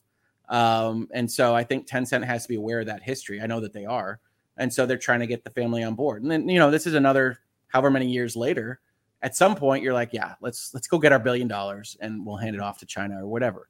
So I think they see an opportunity. I think most people see an opportunity in Ubisoft and Ubisoft and Square, the ones that are kind of like, what are we doing? Yeah. Um, and so I think you'll see those, you'll see significant movement in both those companies of some kind, whether it's investment or buy. I can't say. Yeah. Yeah. Chris Christie says, so at what point do we get the game where you play as a developer and try to get try to take over other developers. uh, it's called capitalization, or uh, there's a game called uh, the corporate the, the, the, corporate machine. I think um, there's a bunch of things where you get to have fun with takeovers. My favorites are actually railroad railroad games. Tend to be really awesome. Whether it's your railroad tycoons, your railway okay. simulators. Uh, those right. tend to be a lot of fun with getting stock prices and manipulating markets and things like that. I, rec- I recommend Yakuza Like a Dragon, uh, which has a mini game where you run a small business and eventually move up the ladder to corporate. So if you want to do that, also, yeah, well, it's quite fun. Just a suggestion: you could just get a job in business. It's it's it's not nearly as fun as all that. Yeah. I was uh, waiting for you to continue that thought. you can. Uh, just get a job in acquisitions. You know, you can just do that, and then your life will be a sim. I'm, i will just... say that the, uh, the the people that uh, that run the large corporations investment funds do seem to be having a ball. Uh, Wolf of Wall Street style in general. Uh, so if that's what you're looking for, those are good gigs. That sounds fun. I want to have that life. Um, offline, Travis, I got some stories. uh, let's uh, get Gecko Gamer super chat here. Five euros. I wouldn't rule out the French government suddenly waltzing in unannounced to try and stop a Chinese takeover of a French company. Uh, they will announce it. They're French, but other than that, I have no, uh, I have no qualms with this theory. That yeah, was no well delivered, my friend. Very well. There, there's always a concern of, uh, and not not that the governments of the world necessarily have something on the books that can say this uh, for the most part, but when you do have a situation where you're concerned specifically about a given nation, uh, yeah, governments can find ways to cause trouble. Yep. Yep. Gecko, thank you as always. All right, boys.